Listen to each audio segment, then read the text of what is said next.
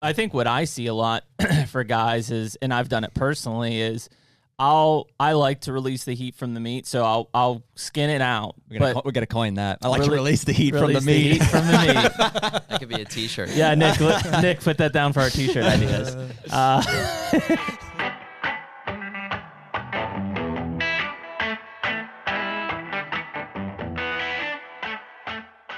A Hunter Podcast is brought to you by Deer Grow. Heck yeah, man, dude. We put a lot of food in the ground every year. You know, seemingly more and more, and uh, we have a ton of fun with it during the off season. Uh, there's some struggles that come with it too, though, right? Obviously, the back of my truck is evidence. You know, right now it's a couple weeks after uh, I jackknifed, you know, a 4,800 pound uh, material spreader. You know, as I was coming down, and it's just it was too much weight for my truck there. But you know, all those struggles aside, you know, dude, Deer Grow really has been a staple for our food plotting process uh, for several years now. Yes, we like to put lime and fertilizer on the plots, you know, if we can, but there are some that it's just we're not able to get to them or it's not feasible for us to get out of state with that stuff. And so Deer Grow is kind of the, the quick and easy but still super effective option for us to be able to get the most out of those food plots that we can every year. Yeah, and I mean we're guilty of overanalyzing things just like everyone else, but that's the best part about Deer Grow is that it's going to create healthier soils, which in turn makes better food plots. And the fact is, is we can simply spray plot start or plot till when we put the seed in the ground, and then when that plant starts to grow, we hit it with boost, and we know that we walk away when we come back. It's going to be a great looking food plot for anybody that's looking to try Deer Grow. If you use the code HUNTER15, that's H U N T R 1 5 at checkout for deergrow.com, you're going to save 15% on any of your Deer Grow products. It's a great way to get started on this and just see what the results are for yourself. Better food plots, bigger deer. Another day is here, and you're ready for it. What to wear? Check. Breakfast, lunch, and dinner? Check. Planning for what's next and how to save for it? That's where Bank of America can help. For your financial to dos, Bank of America has experts ready to help get you closer to your goals. Get started at one of our local financial centers or 24-7 in our mobile banking app. Find a location near you at bankofamerica.com slash talk to us. What would you like the power to do? Mobile banking requires downloading the app and is only available for select devices. Message and data rates may apply. Bank of America and a member FDIC. When you need mealtime inspiration, it's worth shopping Kroger, where you'll find over 30,000 mouthwatering choices that excite your inner foodie. And no matter what tasty choice you make, you'll enjoy our everyday low prices, plus extra ways to save, like digital coupons worth over $600 each week. You can also save up to $1 off per gallon at the pump with fuel points. More savings and more inspiring flavors make shopping Kroger worth it every time. Kroger, fresh for everyone. Fuel restrictions apply. And we're back Hey, you. on our podcast, episode 145, as Nick keeps us in line. Yeah, thank you, Nick. As always, if you guys like our stuff, give us a like, follow, subscribe on Instagram, YouTube. Nope, not Instagram. Spotify, Apple Podcasts, you know, wherever you guys listen to podcasts, give us a follow. We, Follow, we like. appreciate it. Yes, we do appreciate it. And we've got an in guest, In studio guest. in studio guest. Jeez. If we could get our We're words straight struggling today. today. It's early. Yeah. Yeah. In studio guest. Yeah, hey, Trav. Trav. Travis Hey. Taxidermy. Trav's Travis taxidermy. Weaver. Good to be here. Yeah. Is that is that the official name? Trav's taxidermy? Yeah. Trav's taxidermy. Everybody calls me Trav, so yeah. Yeah. That's Trav's taxidermy. Yep. Our taxidermist. M- Yeah. Most important. I saw I was telling Trav and you guys before we started, it's like, dude, when it comes to taxidermy, and I think bow shops are the same way, and you know, butchers, pro- whatever you want to, Yeah. Mm-hmm. you gotta have a guy. Like you gotta have, you know, it's not just like you, you go online. It's like online service. You know, it's like you have to have a relationship with your taxidermist, right? I've been Yeah. like, even on these deer. So I just got back from North Dakota, right? And we got we got a buck to, to take care of here. And so I was like texting you in the airport and stuff. I'm like, hey, dude, how do I? Is this velvet? Can I take care of it this way? And um, so it's been nice to have you kind of helping me with that. Yeah, yeah. It's uh yeah, it's definitely something a lot of guys uh a lot of guys like a good relationship with the person they're doing work with and yeah, that's just the way it goes. Yeah. Yeah, I mean, I think it's Yeah. there's a lot of things like that. Obviously, like you said, bow shops, taxidermists. I Think of like anytime you- we talk about like our electrical guy or our HVAC guy on our buildings, like Huge. You, you need a guy a that- professional, like uh, well, a- you just can rely on because the you know you don't want to just hand it over and be like, "Oh, I don't even know if this is going to be done right. It's those services that require like craftsmanship. Yep. Mm-hmm. Yeah, like you said, H, H, even on our buildings and stuff, HVAC guys. But when it comes to hunting, the, the you know the bows certainly need to be tuned right, and the taxidermy needs to be done well. You don't want to. I mean, there's nothing worse than uh, you know. I've got a few that I look at uh, now. Same. Now that I've got Trav doing mine, I Same. look at some of my older ones and I'm like, mm. yeah, yeah. I'm like, I thought it was good until I put it next to this one. Yeah. Yeah, there's one over here that looks like it got run over by an 18 wheeler and then stretched onto it. Yeah, right. Yeah. So, but I mean, that's the thing is, I I feel like, um, well, I kind of related even to like the deer processor side a little bit. Is like it, it seems like there's less and less taxidermists every year, um, you know, or at least eh, for a long time there it'd be like, oh, so and so does taxidermy, so and so. It just it doesn't seem like you have that much concentration of taxidermist anymore um, from a choice standpoint. Yeah, yeah, for sure. That I I talk to guys all the time, and like especially older guys, there's tons of guys that used to do that just as a hobby, you know, Sure. just as a part time hobby, and it seems like those guys are just dropping off, you know. And then a lot of taxidermists are older, and uh, yeah, they're just stopping. Yep. you know, some of them are, you know, just disappearing, and and there's just not much left of us. There's not a lot of young guys anymore. Yeah. What do you think is the main reason for that? Like what what is causing people not to like get into that side of it? Man, I don't know. I mean, I guess a lot of it is. I mean, there there was a lot of guys back, you know, back in the day that uh, they just they they were just more.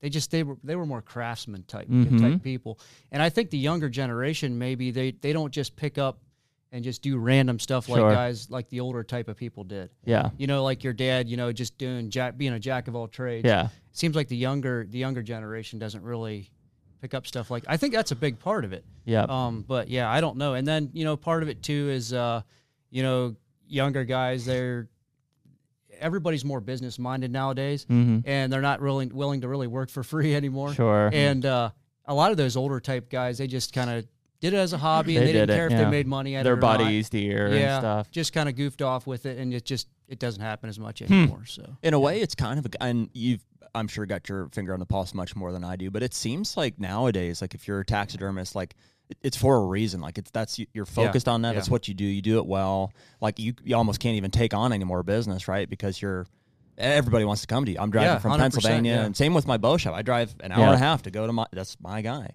Yep. Um, and I would definitely agree, like those, because I used to go to, to a guy that kind of did it on the side, and like he did. Don't don't get me wrong, like it was it was it was great. He still does like some of our guys' mounts and stuff. So not to discredit him at all, but I think it's kind of a it's a side deal, you know. And Yeah. he's been doing it for a long time. But the guys that I see killing it now are like that's that's what they do. Mhm.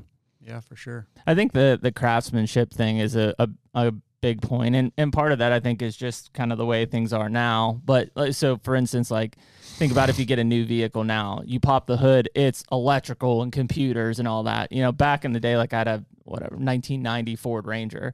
Like I could literally, and I'm not handy. I'm not a craftsman. I could pop the hood and I could do things with that engine. Like I could see everything. There wasn't computers all over the place. Like Those wires unplugged. yeah, I mean, you, you just it was uh, things were simpler back then, and so to your point, I think Trav about like kind of the jack of all trades is like, yeah, you know, if I needed new brakes, like my dad would put new brakes on and stuff. It wasn't because he was an auto mechanic; he just he just knew how to put brake pads on and things like that. He knew how to bleed the brakes, and I don't think anybody's doing, uh, you know, that kind of stuff in the younger generations now. Yeah, maybe just in general, people knew how to do stuff back in the day. We just all know how to. I don't know if it's we know less, but like it seems like people are more focused. Like we, they do certain things, like more specialized, less jack of all trades, like you said.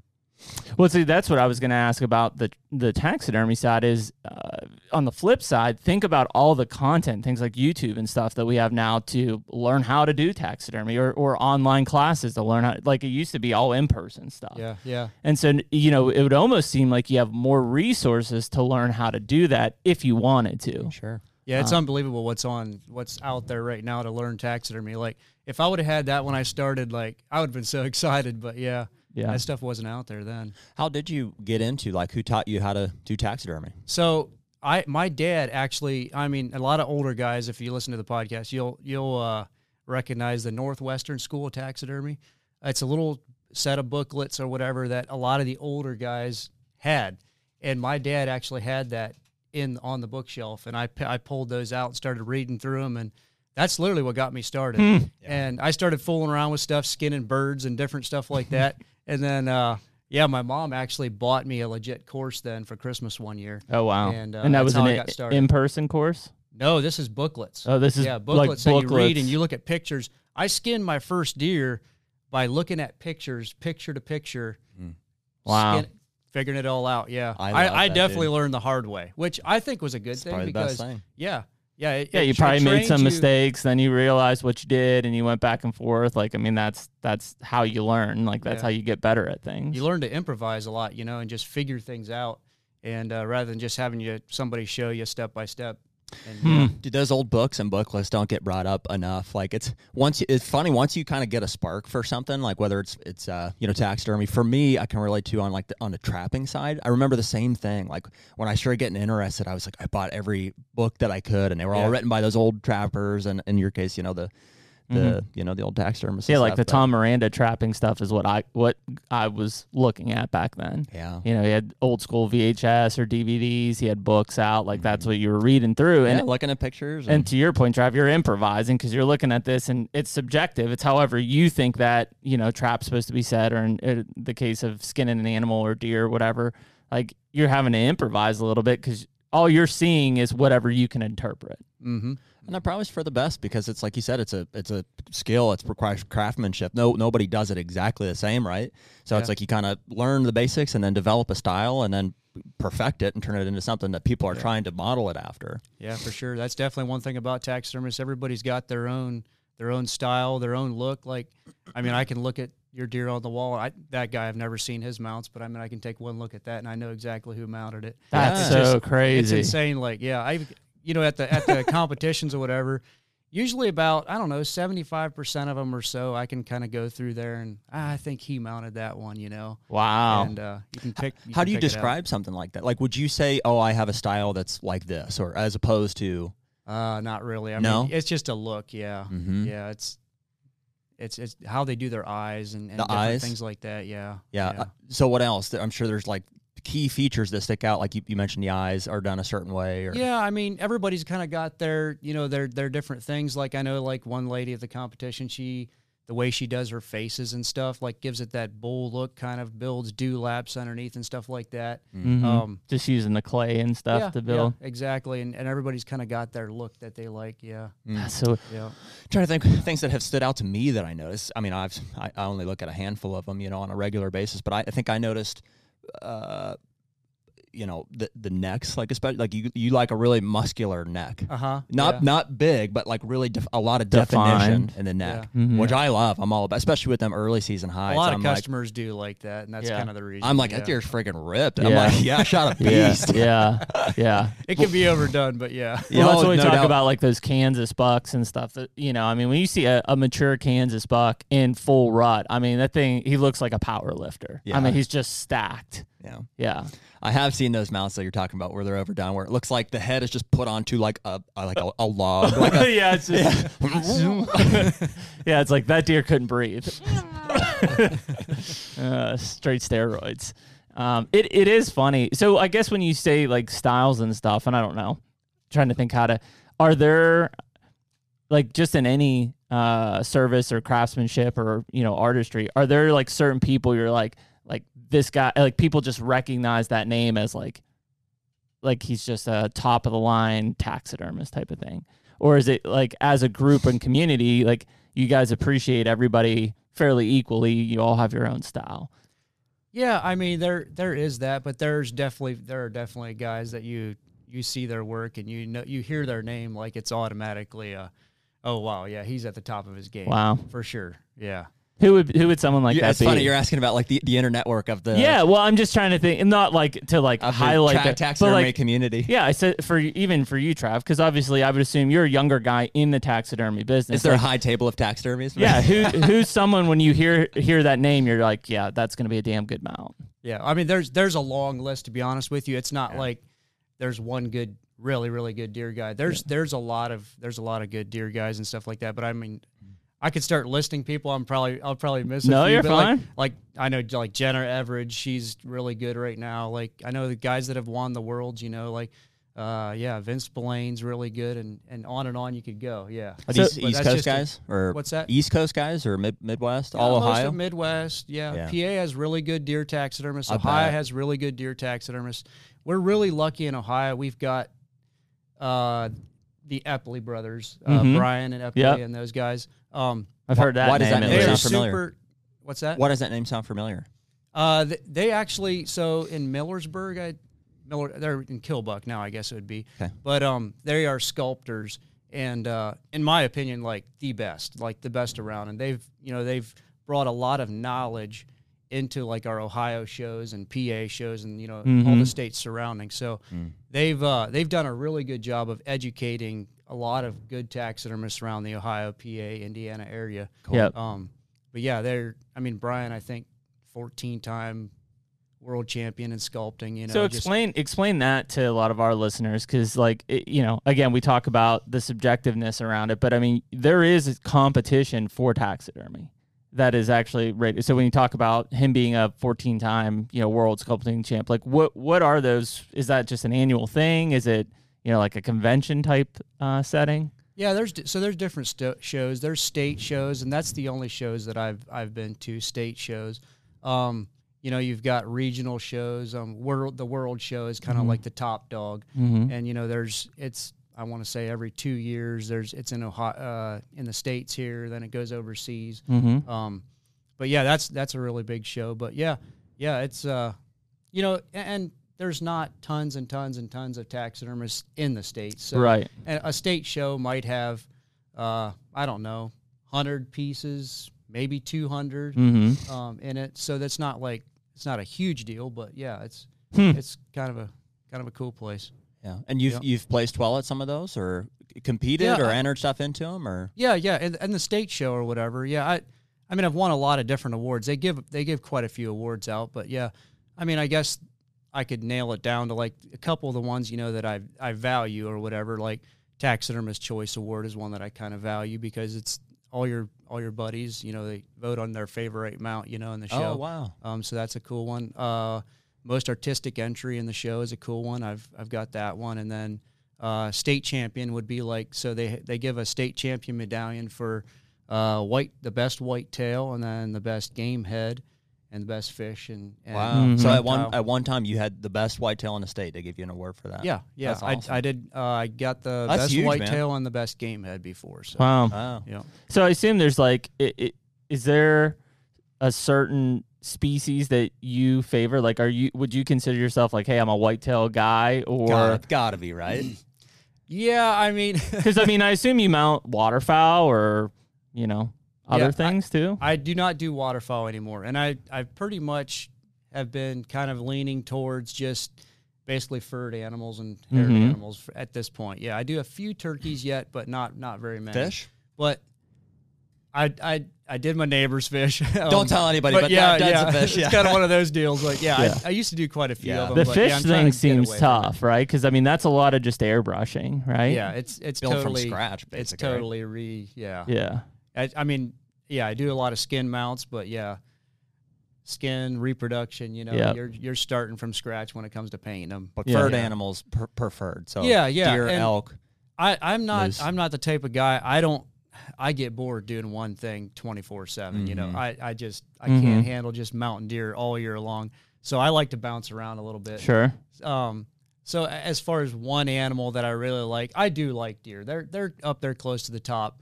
But um, yeah, I all of the life size stuff, I, I love that. Some of the African stuff. Oh, really? I yeah. wouldn't none of it I'd want to do all the time, but it's it's nice and fun to do it every once in a while. because I think the hard thing for a lot of people to to kind of fathom, and even with the deer side of things, with CWD and things, is like how, how do we get stuff to you? Like, so you talk about African game, or you talk about grizzly bears, or whatever. It's like, okay, Trav's in Ohio. I shoot this grizzly bear in Alaska. Like, how the hell do I even get it to you? Yeah. Well, I, I've got honestly, I've got customers all over the place. I mean, Montana, um, South Carolina, Hmm. North Carolina. Yeah, all all different states. Um, so, yeah, as far as as far as that goes, I mean, you can ship frozen stuff.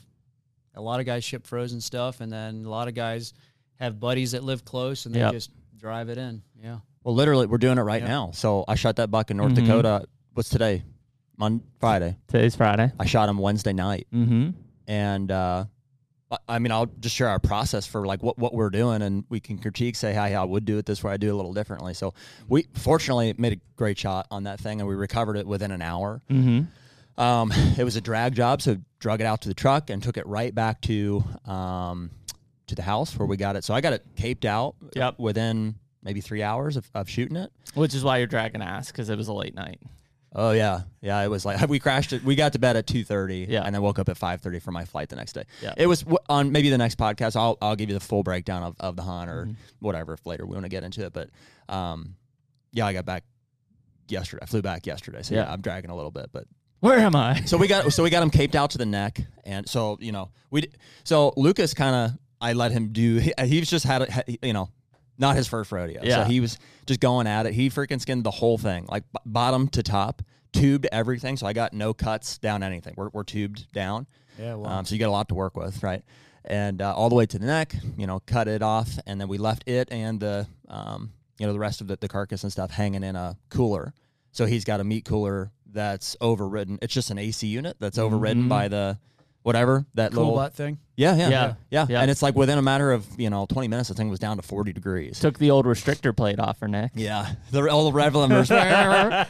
so it, we got it in the cooler, you know, right away. I felt really good about how we handled all that. Even while we were dragging it out, one comment that he made was we made we were conscious about holding his head high because we're dragging across tough mud and stuff. So I, I didn't want to rip Yeah. up Yeah. Good, good for him. Uh, rip up all of his chest and um, He's pretty much in fall coat at this point. mm, pretty much. Yeah. pretty I much. noticed a little bit of Little summer patch. hair. couple Yeah. patches, couple Yeah. patches. Well, dude, that deer was in velvet. I saw him Sunday. Sunday three- morning. three mornings before.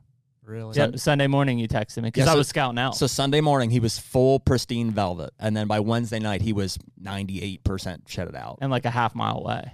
and a half mile away, Yeah. which I think was more because of pressure than like a shift or Sure. something. Yeah, So okay, so you got everything got him taped back out. Mm-hmm. to the cooler and everything, and then the next day, so you know whatever it is, twenty four hours Mm-hmm. later, we had him at uh, Lucas's taxidermist out there to. You know, I can cape a deer out, and so and so can Lucas. But I mean, if I have a taxidermist, dude, like when I watch your, your brother do it and stuff, like get my scallop cap out and stuff, it's like I, I just better let him do it. I mean, usually we're like nine beers deep in Kansas because we have to cape everything out, Yeah. and it's like at some point we're like, okay, let's just start. Yeah, if anything, the beers give me a steady hand, but I, you know, I just, you know, I want to make sure it's done right. And I mean, it's just it. It probably for us is what like an hour or two process, and I assume for like maybe, yeah. your brother, it's probably like or you guys. Oh, dude, it's your like- brother can knock him out in what 15, 15, minutes? 20 minutes. Yeah, Yeah. it's it's pretty impressive, fun to watch. I'm every once in a while I offer to help him. He going hold antlers. He's like, I got it, I got it. You know? I'd be looking like Jared with a missing finger if I was trying to do it in 15 minutes. Yeah, yeah. yeah. So so we got him back to the cooler, got him, you know, caped out to the neck, took him to the taxidermist the next day. He finished caping him out. Um, he's gonna deep freeze the hide. So I guess um I I, I didn't specify, but I guess it's s- fur out, right? Yeah. For yeah, out, it's usually make- the best way. Probably rolled up in a garbage bag or something in the freezer. Mm-hmm. Yeah. Um, so we'll get a hard freeze so he can sh- he's gonna put that in a I don't know, it's not styrofoam, but one of those shipping containers Yeah. Shipping coolers. shipping coolers and he'll put dry ice in it, fill it with dry ice, and then overnight it to you Mm-hmm. is what he's doing. And then I don't know what you're going to do with it from there, but put it in the freezer, send, send it off to your guy at some point. How do Yeah. you ship them out of your place? So they're basically any hide that gets shipped from me, I will salt it ahead of time, and that's Are so you it's salt flushing it dried. at, at all? Yeah, as well, well? it'll totally be flushed out, salted, So so it's and dried. Um, A, for just a, a transparency sake. Let's say Jared basically ships you this. What's the process when you receive it? You, you there's the package. I am. It's coming. You'll have it. so, in two- two so on a days. green hide like that, I have my tannery do, does the flushing at this point Okay. right now. Um, so I will drive it to the tannery. Okay. Um, I go there every two weeks or Oh, so. it's that. How far is it from you? Uh, it's in Mount Eaton. Yeah. I'm not Down sure where in that's Mount Eaton area. Yeah. Ohio? It's an Amish guy. Oh, okay. Yep. so you're driving it to that tannery. Yep. Where they're gonna flush it. and that's going to get turned and salted and tanned. And then when I get it back, we'll basically have to thin everything out, and then it's ready to mount. you know? Okay. Yep. And when you talk about the thinning side, what what process does that include from your end? So it's about an hour's worth of work. Okay. Um, uh, basically the lips and the eyes. You want that skin really nice and thin, Mm-hmm. so that basically all the detail and there, there's no shrinkage. There's less shrinkage than if it's thin. Um, nose and eyes, and then the ears. You have to peel the cartilage off, and uh, that's basically the the most of it. And then patch all the you know sew any any broadhead cuts or anything like that in it.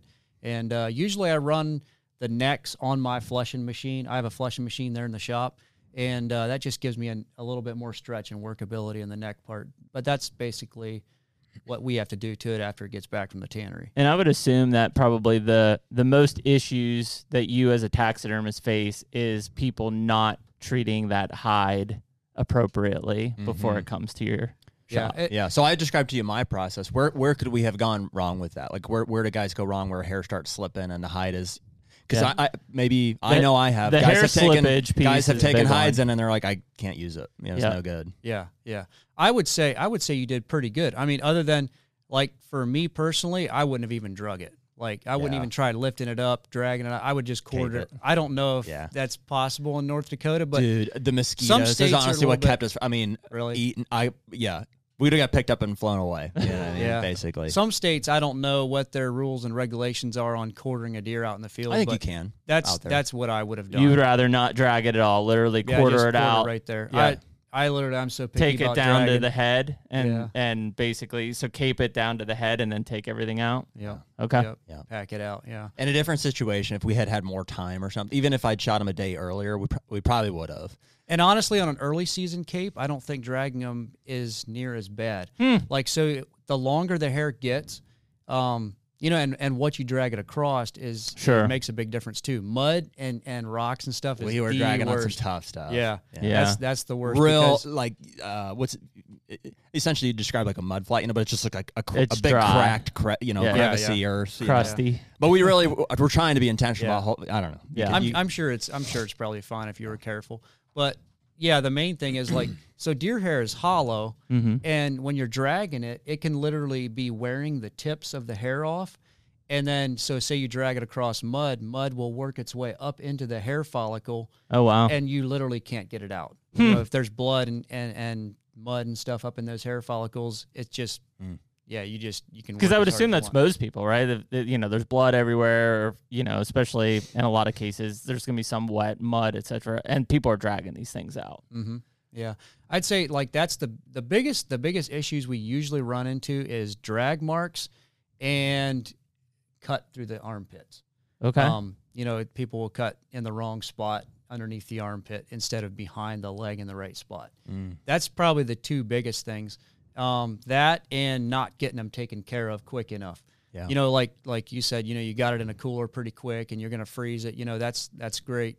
But you know what bacteria it's it's uh you know it's something guys have to keep in mind that bacteria does not just add on to each other it multiplies so once once a skin starts stinking Mm-hmm. like it's going downhill super super fast yeah. like you're it's almost uncontrollable at that point Mm-hmm. so guys will often wait till they smell something a little bit funny and then oh i got to get to this to the taxidermist Too Well, late. it's too late like yeah and that's it's when you bad. start seeing that hair slippage occur and stuff. Exactly. Yep. And another thing you got to be careful about is sometimes during the rut, um, and when a deer's really run down, they'll actually go bad faster than if they're like early season Hmm. right now and healthy and vibrant. You know, they bacteria won't grow nearly as fast in them.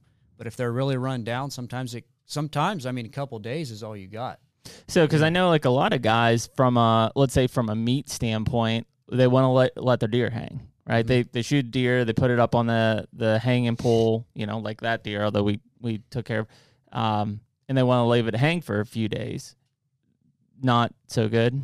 Well, I mean, I'd say just skin the thing. Yeah. Yeah. Skin it, I- then hang it. I personally, I mean, for the meat's sake, I I skin my deer out almost instantly. Yep. I mean, rarely does a deer go over 30 minutes after I shot it before I have it skinned out and Just quartered. to cool everything. Just I, I like even to quarter it, you know, just Yep. to get get that get that uh, hot, just the, that hot meat cooled down. yep. Um, so I would say just skin the thing Skin out it. instantly. Yeah. Yep. Yeah. Which I mean, it's it's hard for guys if you know you're taking it to the butcher, you don't really know what they're going to be doing, and sometimes during gun season, there's Backed a up. hundred of Yeah, them you're laid just out there laying in the it down. driveway, and what do Probably you do? most guys, right? Like most guys don't really put a knife in their deer other than to, to gut it. Yeah, Yeah. That's, that's true. Yeah. You know, they just take it to the processor, and then what the processor capes them out in a lot of cases. Yeah. Or either that, or they bring it straight to the taxidermist. I I've would say done that. over over fifty to seventy five percent of of our deer come straight from the butcher. Yeah, Mm, Really? And that's like that's they leave another- it with. I the bet butcher. that's I bet Yeah. that's dicey, right? I'm sure there's Well- some butchers, and I'm not saying just calling them all out, but I'm sure there's some butchers that are really good with knives and they take. But I mean, it- well, their like, priority is the meat. in you know? gun season when you've got a hundred deer lined up, you know you can't be sitting there for 45 minutes trying to keep this thing out yeah, cleanly. yeah. For the most part, they do pretty good. I mean, because we yell at them if they don't. Yeah. you know. Um, but yeah, but anyways, uh, Knife fight. for the most part, yeah, butchers are butchers are most of the butchers are fine. Um, but yeah, the, another big thing too is like a lot of guys, butchers when they're busy, Mm-hmm. they're gonna basically put it in a plastic bag and then they're get a water flying everywhere, so it's all wet in a plastic bag. And then if the That's guy like a doesn't come pick breeding it up ground. right, yeah, if the guy That's doesn't like the come pick worst it up thing that right can away, happen. Getting it wet. wet and heat, yeah, are the just the two worst. 'Cause that's things, and- bacteria. yeah, that's just that's how bacteria multiplies, you know, and uh, you got to keep that the moisture and the heat off of them.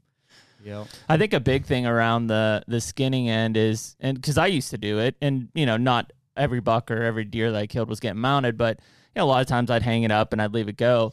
If you skin that deer even two days later or something, it's a pain in the ass, right? It's it's super hard, especially in like the cold, you know, late Oh, for November, sure. fat builds up. You're trying. Whereas if you skin that deer in the first thirty minutes, I mean, it's pliable. I mean, you're you're cleaning and skinning that thing out quick. It makes right it off. so much easier. Yeah. Um, but again, it's you know, like if you think about the deer camp atmosphere, you know, deer's hung, you're cracking beers, and like game over. Like you know, it's just Yeah. gonna it's just gonna stay there for a while.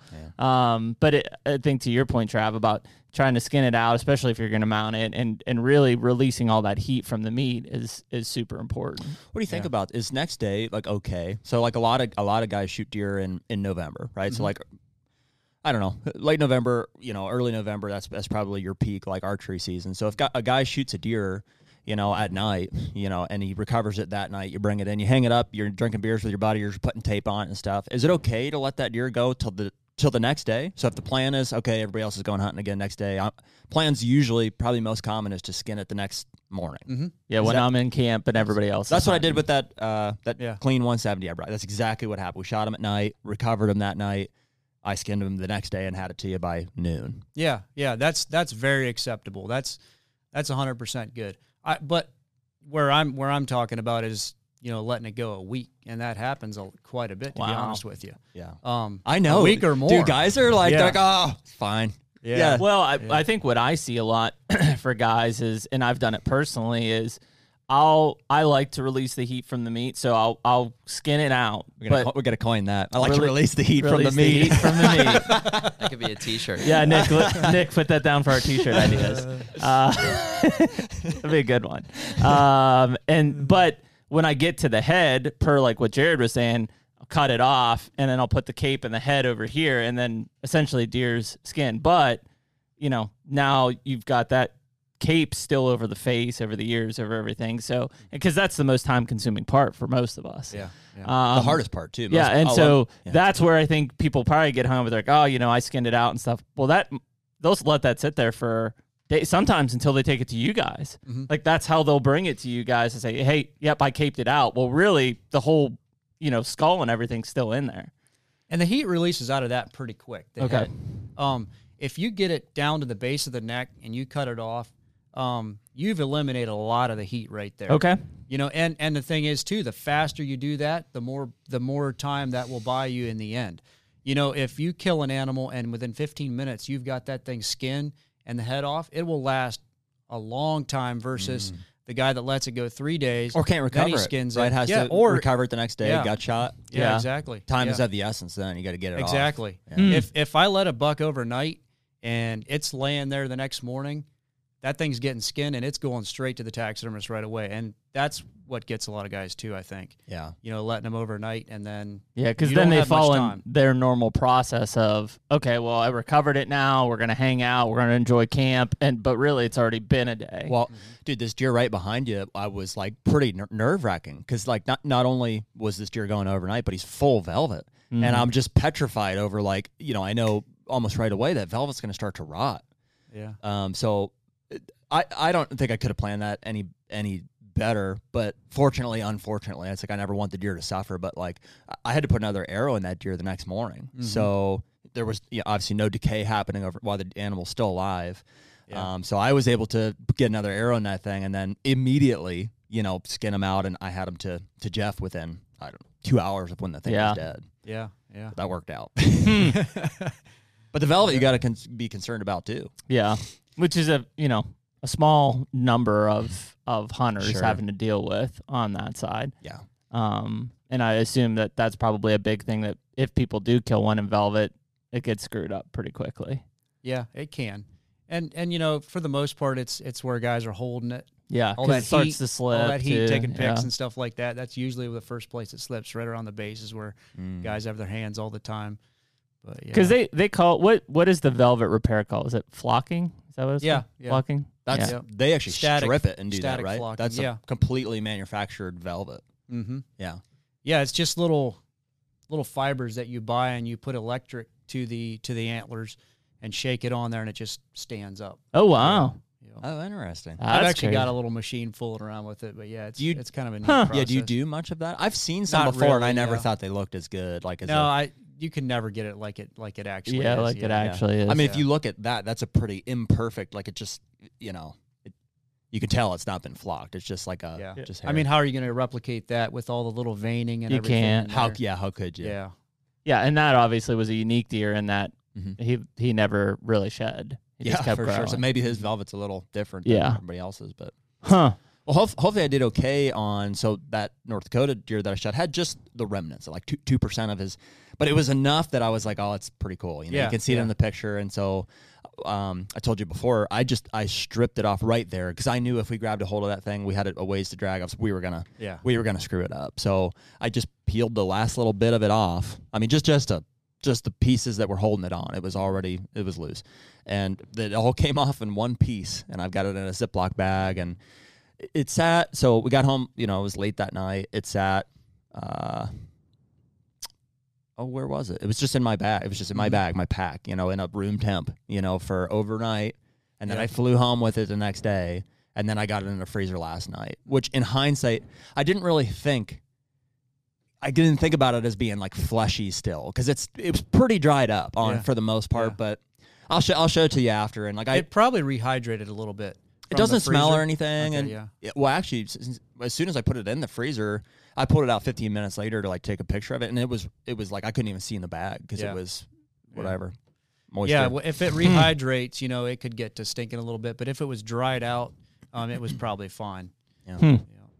Um, is, is that how you would recommend doing that? So I'm going to basically just give you the Ziploc bag and like hope you know, it, it's a small enough amount that's not the end of the world if, if it if it doesn't work. No, out. it'll be fine. But I'm going to have Yeah. you like you're going to freeze dry it. You're going to put it in a freeze. Yeah, dryer. I just I got a little freeze dryer that I use for my what's that like? food a, going what's that out like an west. air fryer? Like a taxidermist No, version? it's of an actually air like fryer? it's like a vacuum chamber type deal, and uh, it freezes it down to like 20 below, and then it sucks all the air out, and uh, then it goes through a little bit of a drying process. But yeah, it's it's a cool Is that it? Is little that machine. all that is? A freeze yeah, dryer? Yeah, it's it. That's how it works. But Basically. 20 below zero is like it's cold, but it's not that cold. Yeah, I would have yeah. thought freeze dryer is like liquid nitrogen you're dipping it in or something. It dries it as it cools or as as it warms up. Um, Oh. That's kind of I don't know the whole process that much, but yeah, I've fooled around with. I I have my freeze dryer for food, but um, I've I've thrown in like some turkey feet and stuff like that. Yeah. Was this one freeze dried, or I know No. Je- Jeff injected that with formaldehyde, didn't he? No, that one is pickled. Yeah. It's pickled. He actually brought it out to my place and we put it in my uh, tan. It's tan basically. Yeah. And I found that works out really good on velvet. Um, just putting it right in the tan and, and tanning it. Yeah. Interesting. So what do you mean? Like you paint the outside of it with a tanning solution? No, or- Oh, I soak it. I stick it right in, right in the pickle. Like you, you have, you have to make a pretty good Is size it a pickle. but- viscous? Like is it thick, or is it just like literally no, a liquid, no, a it's water? just a liquid. Yep, yep. Stick it in the Real- pickle and Real make- low pH, and you just stick it in there. It has salt and acid and, and different stuff like that. yeah. How long you leave it in her? Uh, usually, uh, three days is usually good for that. Yeah, And and then- even, Wow. even a day or two. Pull it out and let it dry. Yeah, Wow. Do you rin do you wash it off? yeah. or- Wash it off and then uh, brush it every couple days as it's drying. Mm. Yep. I. Interesting. It's pretty cool. You can see there's like there's some ticks in that thing. Okay. in in the hor- on the velvet and stuff. Yeah. I'm like, that's pretty wild. It's like as as is, you know, just to see the dead ticks in there. That's not a surprise these days. Having a tick. yeah, Those they've things been are everywhere. nasty, man. You know what, dude? I didn't come across a single tick in North Dakota. Uh, Not a one. We were walking through it too. I told you when we were in Kentucky, we hit a patch of seed ticks, which caused me to like go down to like you know because I didn't even know like I was like what the hell are seed ticks because we ha- we get them in Kansas, and you I know thought they're baby ticks, right? they are they're like the they're the tick larva basically Yeah. you know and then they go through multiple stages until they get to adult size. But I mean I w- I literally picked like 150 of them off the boys. that many. Yeah, I mean Oh. cover. I look it, It- Harlan's not not all in them, like just crawling. no, like 150 in them. Yeah, that was uh, after we got uh, like so Holy we crap, we were dude. going through this trail, and Harlan said something like his leg was itching. I was like, whatever. And and then I looked and I was like, oh, it's just mud. Like we'll rinse it off. No, they were ticks. It looked like mud. It was that thick on his legs. No way. Yeah, Ugh. nuts. And then so when we get back to the car, it's like literally I had a headlamp on and tweezers, and I like sat there for like two hours. Hmm. Yeah, nasty. Yeah, they're bad. They're just getting bad. and I, I mean, we talk about it before. Like, I don't remember even like s- seeing a tick growing up in the woods. Mm-hmm. Like, I would find one and it was like, holy shit, like it's a deer tick. Like, they just Mm. now it's like every trip, it's like a lot. Yeah, I don't know, it's been hit or miss for me, I guess. I haven't had one in quite some time. It seems like I used to get them a lot. Maybe because you have Lyme disease, they don't find you attractive anymore. It's possible. I dude, I'll tell you what. Those mosquitoes, like I'm it for them. Yeah. Like the, oh, dude, it was weird. Like me and Lucas would be out there together, and like he's wearing a t-shirt, like a t-shirt, like a, th- Yeah. a military thin t-shirt type deal.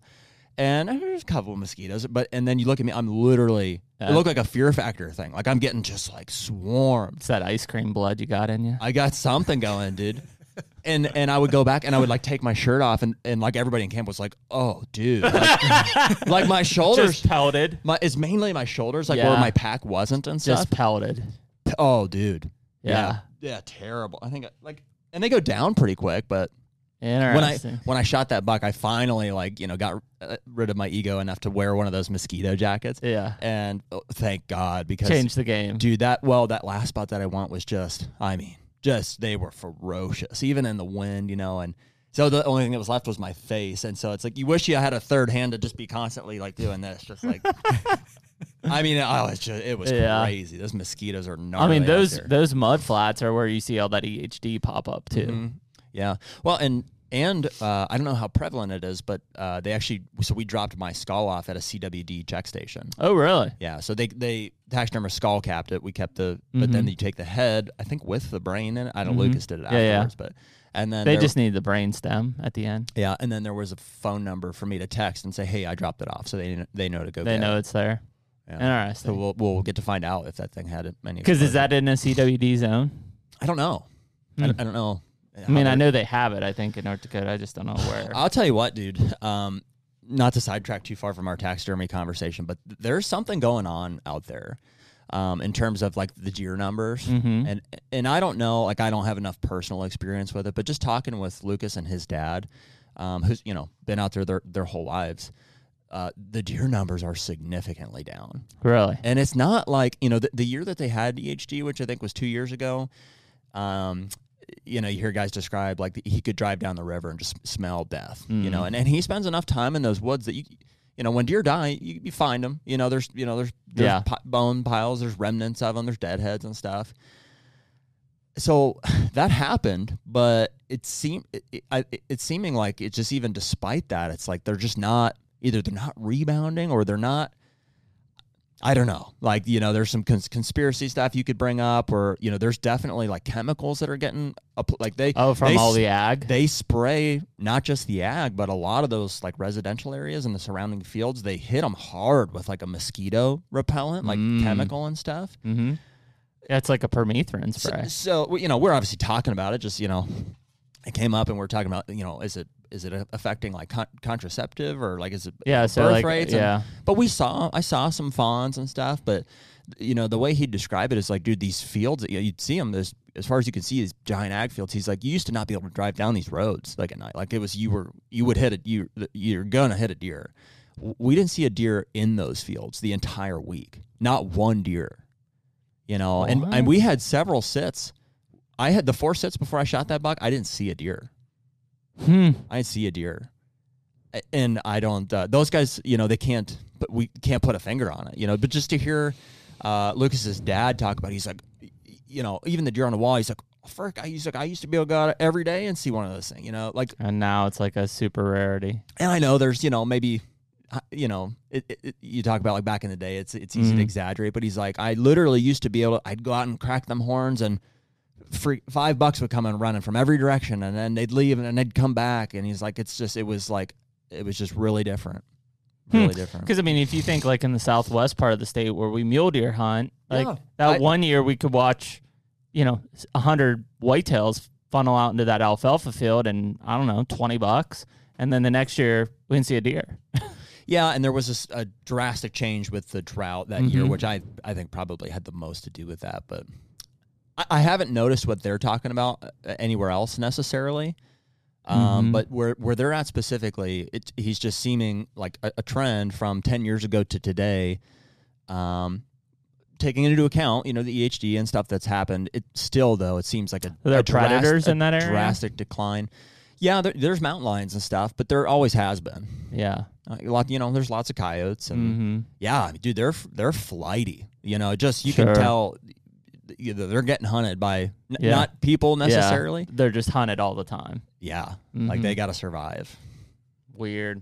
Yeah, I mean that'd be something to figure out. I mean, because y- you do hear that more and more in different places. You know, I, I don't know if I've necessarily experienced it. I mean, the the EHD thing's been the biggest one. And maybe it is as simple as that. You know, maybe it's just yeah, they never have recovered from the EHD. Yeah, I and- mean, just two years ago, it's going to take three or four years to bounce back. Yeah. and maybe it won't ever be to where it was. Um, necessarily depends on how big of an impact it was, and you know what the hunting regulations are. But yeah, that's that's concerning. With threats to our nation waiting around every corner, adaptability is more important than ever. When conditions change without notice, quick strategic thinking is crucial, and with obstacles consistently impending, determination is essential in overcoming them. It's this willingness, decisiveness, and resilience that sets Marines apart. With our fighting spirit, we don't just fight battles, we win them. Marines are the constant our nation counts on to fight the unknown, and through adaptable problem solving, we do just that.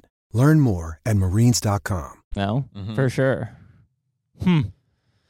The Hunter Podcast is brought to you by Muddy and Stealth Cam trail cameras. Cell cams, cell cams, cell cams. What an evolution the industry has seen, and we've experienced personally over the past five, ten, you know, whenever cameras were invented, right? It's like, man, it's totally changed the way that we inventory deer, pattern deer, and, and ultimately the decisions that we make when we're going out to hunt. They're a serious piece of the puzzle, and, and uh, you know that information is invaluable for us. We trust the Muddy and Stealth cams, you know, together to be able to, to collect any of that information. Yeah, I mean, as an admitted trail cam addict, you know, I've definitely been guilty of, of under hunting places or relying too heavily on that information that's come in. That said, it's an invaluable tool to the overall management plan and strategy that I have for my own properties or even hunting public land. It doesn't doubt. matter. We have a finite amount of time in going out and hunting. So when you and I are after a particular class or quality of deer, usually mature buck, we can't waste time hunting an area where that deer doesn't exist. And those cell cams provide that information that allow us to spend the time in the area with the highest chance to accomplish our goals. Say it all the time, man. You can't kill them if they're not there. That's it. So right now, any of our listeners can use uh, code Hunter20 to get 20% off either Muddy or Stealth cameras. Uh, we're certainly going to be taking advantage of that, and we hope you guys do too. Yep, check out Stealth Cam and Muddy. So, but anyways, uh, we, what were we talking? We were talking about Velvet and Yep. uh, taking care of that. So I guess to wrap my stuff up, so he's going to deep freeze and send you that hide, and it sounds like we're in good shape with that. The Velvet, we got it, you know, freezing. You're going to uh, take care of that and, and sprinkle it back on. And the last thing, I guess, is the um, the antlers. I, I actually considered. I was like, man, if I can get a skull cap tonight, I was like, I could check it and fly back with it. But we, it, I don't know. We didn't necessarily have. I didn't have the time, and I didn't have like all the materials, like, and so Mm-hmm. To he's- box it. to box it and stuff. So he's going to just ship it back to me directly. So this because you don't need that right until Nope. um, until you're ready to the, the hide's been tanned and everything. Best to like that. have a So- tracking number on that bad boy. I, oh yeah, oh yeah. So he's gonna he's gonna tape all the points, you know, bubble wrap it and everything, and put it in like a you know a solid box and ship it ship Mhm. it overnight as well. So hopefully I'll have that back here within a week. He said he just we transferred me some uh, some of the Videos. stuff so we can watch it. Yeah, before the, I have the recovery video and stuff, and oh dude, what what a memory! Like we we because I didn't know, dude, what deer I shot. I, I knew it was. Yeah. I, I was like, it's it's a shooter for sure, you know. But I didn't. I had no idea. I really didn't. So when we went down and recovered that thing, it was me, Lucas, and his dad. and I had prefaced them. I'm like, it's you know, it's at least a three. I was like, I made, I think I made a good shot. I'm more confident in the shot than what deer I hit, you know. Yeah. And so when we went down and Lucas, Lucas told me he's like, I, I knew what deer. he shot. He's like, I just, I had a gut feeling. Just knew which one. Yeah. And when we recover him, he's like, "It's freaking him!" And we, you know, we, he's like, "It's a giant!" And, we, and, and dude, we just lost his like, and his dad. Dude, you gotta like meet his dad at some point. He's just a a, a hoot, yeah. you know. And oh, we yeah, we had we had quite a memory down there, but but that's it. So I mean, I'll I'll have you all that stuff, and then whenever you need the skull cap, and so. Hopefully, because Yeah, I'm getting I'd to say you so- did well. I'm so Yeah. early in the year here. You know, I'll have that back. You know, you knock them out pretty quick. I, I won't hold you to a time frame or whatever. But But what are you thinking, honestly? yeah, but so like, do you think a couple weeks or? and, I, and, I- and I'm going, I'm going pla- pedestal on this one. I, dude, I just had a, you know, they're more expensive, right? And it's you know they take up more space and stuff, but like just the experience that we had there and the quality of deer that it is for that area and stuff. There was just I was like, this thing's getting a pedestal. yeah. Yep, yep. I love pedestals. yeah, they're my favorite for sure. Can you do them? So like, is is everyone? Is there uh, like do they all get mounted kind of the same or because I had en- I had envisioned essentially putting it on like a you know a black piece of steel like the square you know what I'm talking about Yeah. and just I'm I'm gonna put it straight onto the top of like an old uh, it's, it's actually a wine barrel but it looks like a whiskey barrel and so I'm just gonna Yep. can we do that? Is there a way to do that? Yeah, absolutely. Yep. Yeah, you can you can do them all different ways. Um, I do a lot of them where I use a like a pipe system where they can spin them around after they're on there. Uh, guys like that, and you can take you can take them off on and off. Yeah. And then sometimes too, if I have a piece of driftwood going up, I'll pin them right to the side where you can just pop them off the side of it. That works really good. But yeah, there's all different kinds of ways you can attach them, and yeah, makes no difference. Mm-hmm. Yeah, because that one has just a metal post that goes into that, you know, landscape basically, so I can pull it off and and move Yeah. it if I want. Mm-hmm. We had some cool ideas for mounts while we were out there. Maybe you've seen some stuff like this, but there's so much water out there, Uh-huh. and you can hear them. Like they're- they got to cross these channels, so these Oh, bucks yeah. are swimming like on a daily basis. And it'd be cool if if you happen to encounter one doing that, or and then kill him or something to to get him like almost on a glass table or something where his head's. Oh, that'd be really cool. you know what I mean? Where he's Yeah. where he's actively swimming and stuff, head head up above water. That'd be really cool. I've seen those with like gator mounts and stuff. Yeah. Some- something like that. that'd would be pretty sick. pretty wild. Yeah, that'd be really cool. Yeah. This was when I killed this buck. It was the only hunt that we didn't get in a boat beforehand. We, we put in like 40 miles on the Because this one had a land bridge over to the peninsula. Um, mm-hmm, Yeah, and we had access through some private stuff to get to it. So it was it, it was public land where I shot him, but we accessed through a small piece of private and uh yeah, it was the only hunt we didn't get in the water of some sort. Other times we were canoeing down channels and A lot of river bottoms probably. all rubber bottoms. Yeah. Yeah. Hmm. A lot of we saw a lot of moose, you know, pushed a bull moose out of that last spot and stuff and That's nuts.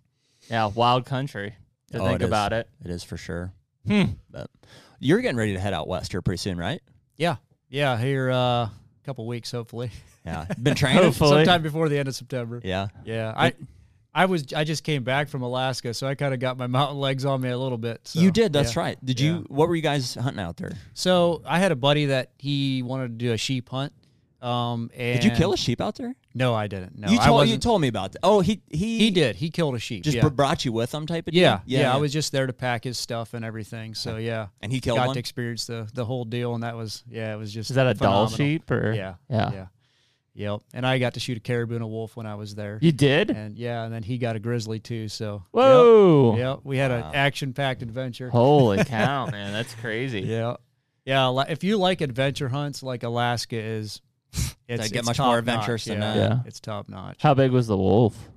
Uh, I don't even. I mean, when I was holding him up, like grabbing him by the by the chest, I think it was his feet were coming close to the round. I mean, I don't know Wow. what poundage wise, even what it was. It was probably an average size. Is that the first Yeah. one you've shot? Yeah, yeah. I've never shot a. Did wolf. it see? Like, was it one of those experiences you walked up and you're like, like this thing's big? dude the feet the feet are the like the craziest like their paws are just huge like that's that's what caught me you know? Yeah. and their head obviously and, and everything Yeah, is because big, you but- think like, oh, it's just like a big dog, but when you walk up on it, it's like, whoa.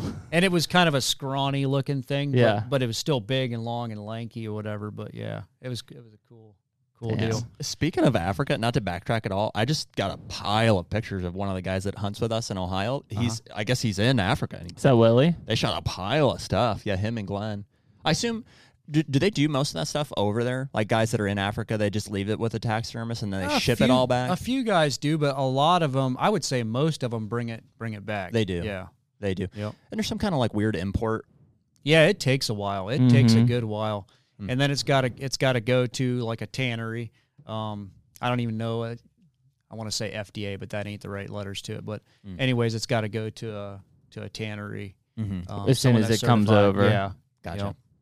So, Hmm. anyways, though, what you, we were on. When, so when did you leave for that? Uh, Uh, that Alaska was uh, August sixth or something like that. No Yeah. way. Yeah, so I, we that's just got super back. early. Yeah, yeah. I- We were up there, and I thought I was going to have to cancel the pod because we weren't sure. Like, we literally shot our sheep the last day that we could before we were going to have to reschedule our flights Oh to the wow! end of the season. Holy the cow. outfit- Would you have told done us- that? You'd have just Yeah, yeah, extended I'd the have just- flight. we'd have just extended everything. Oh, yeah, yeah, dude. Yeah. So yeah, the Damn. outfitter said you guys are getting a sheep no matter what, as long as you're willing to stay. So Yeah.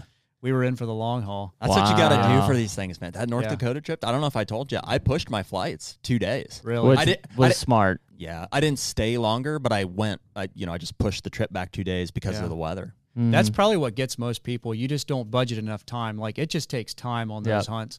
You know, you got down days, weather days, and everything like that. You got to you got to figure enough time to be successful. How long were you guys yeah. up there for? Um, I want to say we hunted for 19 days.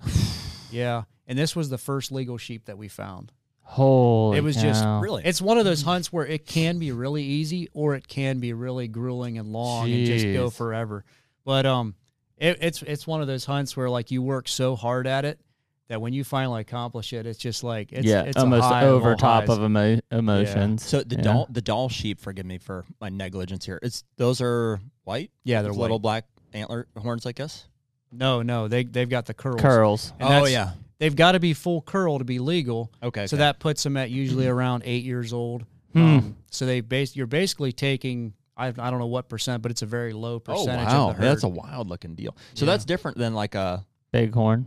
a bighorn. Is they're more grayish brown is the one I'm thinking of. Mm-hmm. Oh yeah, that's a cool looking animal. the cool thing is where they live, like just way up in the rocks, and Yeah. that's that's the best part about it. And so he also killed a grizzly. Yeah, Whoa. yep, All all rifle. yeah, Yeah, yeah. yep. Actually, Chris B was in camp there. Oh yeah. Yeah, yeah, because was- he, I shot a never- caribou. Yeah, I never got to see him. We but- knew he was going. I didn't. I didn't. Yeah, I uh, just I seen his name up there, and I was like, huh, what the world? I guess I missed him. Yeah. And he, never got to see him. No, no. Uh, He- so how's that work? you you fly into a lodge and then you go out in the field from there, and you're just out there. You know, like Mm-hmm. he could have been hundred miles from us. You know, it. Wow. Yeah, but so I they guess- they basically that's the central base camp, and Exactly. then everybody's spiking out from there. Yeah. How many like guys would you say are in the base camp, or how many names are on the board, or whatever? Oh, I. This this was like over the last three years, all the names that were up there, but he had Chris B Hmm. 2023 or something like that written there. So I was like, oh, he was here this year. Wicked. Yeah, Yeah, because them he was guys up were there talking about caribou it. hunting. He killed a caribou actually. Yeah, we knew he was going. Him and He just came another on a guy. couple weeks Yeah. ago. Yeah, that's him. what he told us at that. He's like, yeah, Alaska's the first trip. Because I saw he was out. He's heading to elk camp for three weeks now. So Mm-hmm. But small yeah, I, world though. I don't You know. They didn't run into my might- cousin out there, did you? You know Ethan guides in Alaska? That's your cousin? Sheep hunts. Ethan Johnson? no way. Were yeah. you with him? Absolutely. Yeah, I flew with him. Yeah. Yeah, that's my- That's insane. That's my first cousin. I see. He was at the farm a couple weeks ago. I see. Yeah, they're from Broken Bow, Nebraska. Okay. Yeah, but so he guides Yeah. sheep and so what's that what's that outfitter's name? uh, Riley Pitts, What's the company called though? uh, Big Game Backcountry Guides. Yeah. yeah, I don't know if I could have told you that Yeah. necessarily, but yeah, he's Yeah. been guiding with them for a, a long time. That's yeah, funny. super cool guy. I- How I what a like him. small world, dude. Yeah. we escaped to Alaska to get away. Oh, we know everybody. Crispy, your cousin. How funny. so did he actually guide you or just you flew together? No, he's just a pilot now. He used to Ah. guide, but yeah, he he actually flew. me He, I back know he's into a the big spot. pilot, dude. They fly all over, like their their farm in uh, Nebraska. He tells me all the time about like uh, you hear crazy stories about them flying planes down and dropping their wheels on their buddies' trucks and stuff, and they're shooting Yeah. coyotes out of them all the time. Like those guys just fly planes, like it's you know. I mean, that's if he's a what- bush pilot, he's probably gonna have some stones on him. There's no doubt about it. Mm-hmm. Yeah. Yeah, because I mean, they're flying in some gnarly stuff up there. yeah, Yeah. yeah. Yeah, this one place we were landing, we flew around and then we made another pass. And I was like, what are we doing? You know, he's like, oh, just, you know, checking to see where all the logs and the stones and stuff are so you could dodge them, I guess. I don't know. That's so funny. Dude. looking He at said, That's your everything, yeah. cousin. Yeah. He used to. Uh, he used to film for Sub Seven, and uh, which was like Lee and Tiffany. So he used to film for Lee and Tiffany way early on, and Okay. uh, and Foxworthy as well. And then I don't know if that Sub Seven's still around, but he got into more, you know, farming and, Mm-hmm. and more in- into the guiding and stuff too. And then I think more recently here has gotten his pilot's license and pretty yeah. cool. Yeah, that's neat. Wow. Yeah. small world, man. I'm a scary small. I know that's weird. yeah. Yeah. Well, just because, I mean, you, you think of like Alaska and how freaking big it is. And then look, there's Well, two people you you, know, cross paths with. How right many there. guides, you know, are think are you know good operations are up there? Is there quite a few or? There's a decent amount, but man, I, I'm just hearing more and more like just the horror stories, you know, of Yeah. yeah, guys Well, and not I mean, getting treated well. I was and gonna say that- hunters not getting treated well. That's that's not the place you want to be with a piss poor service. yeah, for you know, sure. speaking of grizzlies and everything, like you want to make sure that you're with the right people up there, or even flying in some of these back areas with a, a bush pilot. Like that guy better know what he's doing. Yeah. Yeah. So what was the trip like? You flew from have a layer somewhere and then to Washington and then a third flight up into Alaska. Yeah, And then flew a to- fourth flight probably. Flew to Seattle, then to uh, Anchorage. You then had a from direct Anchorage. flight to Seattle? Yeah, Uh, that yeah. works out. and then to Prudhoe Bay.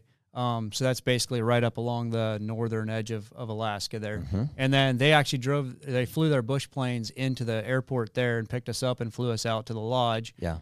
And uh, then from there, they fly you out to the field. Wow. Like It's- every day type of thing? Every day no, you no, fly out on no, the you're field? out in the field You for stay in the field. 10, 12 days, however long it takes. Gotcha. Yeah, Yeah. yeah. Yep.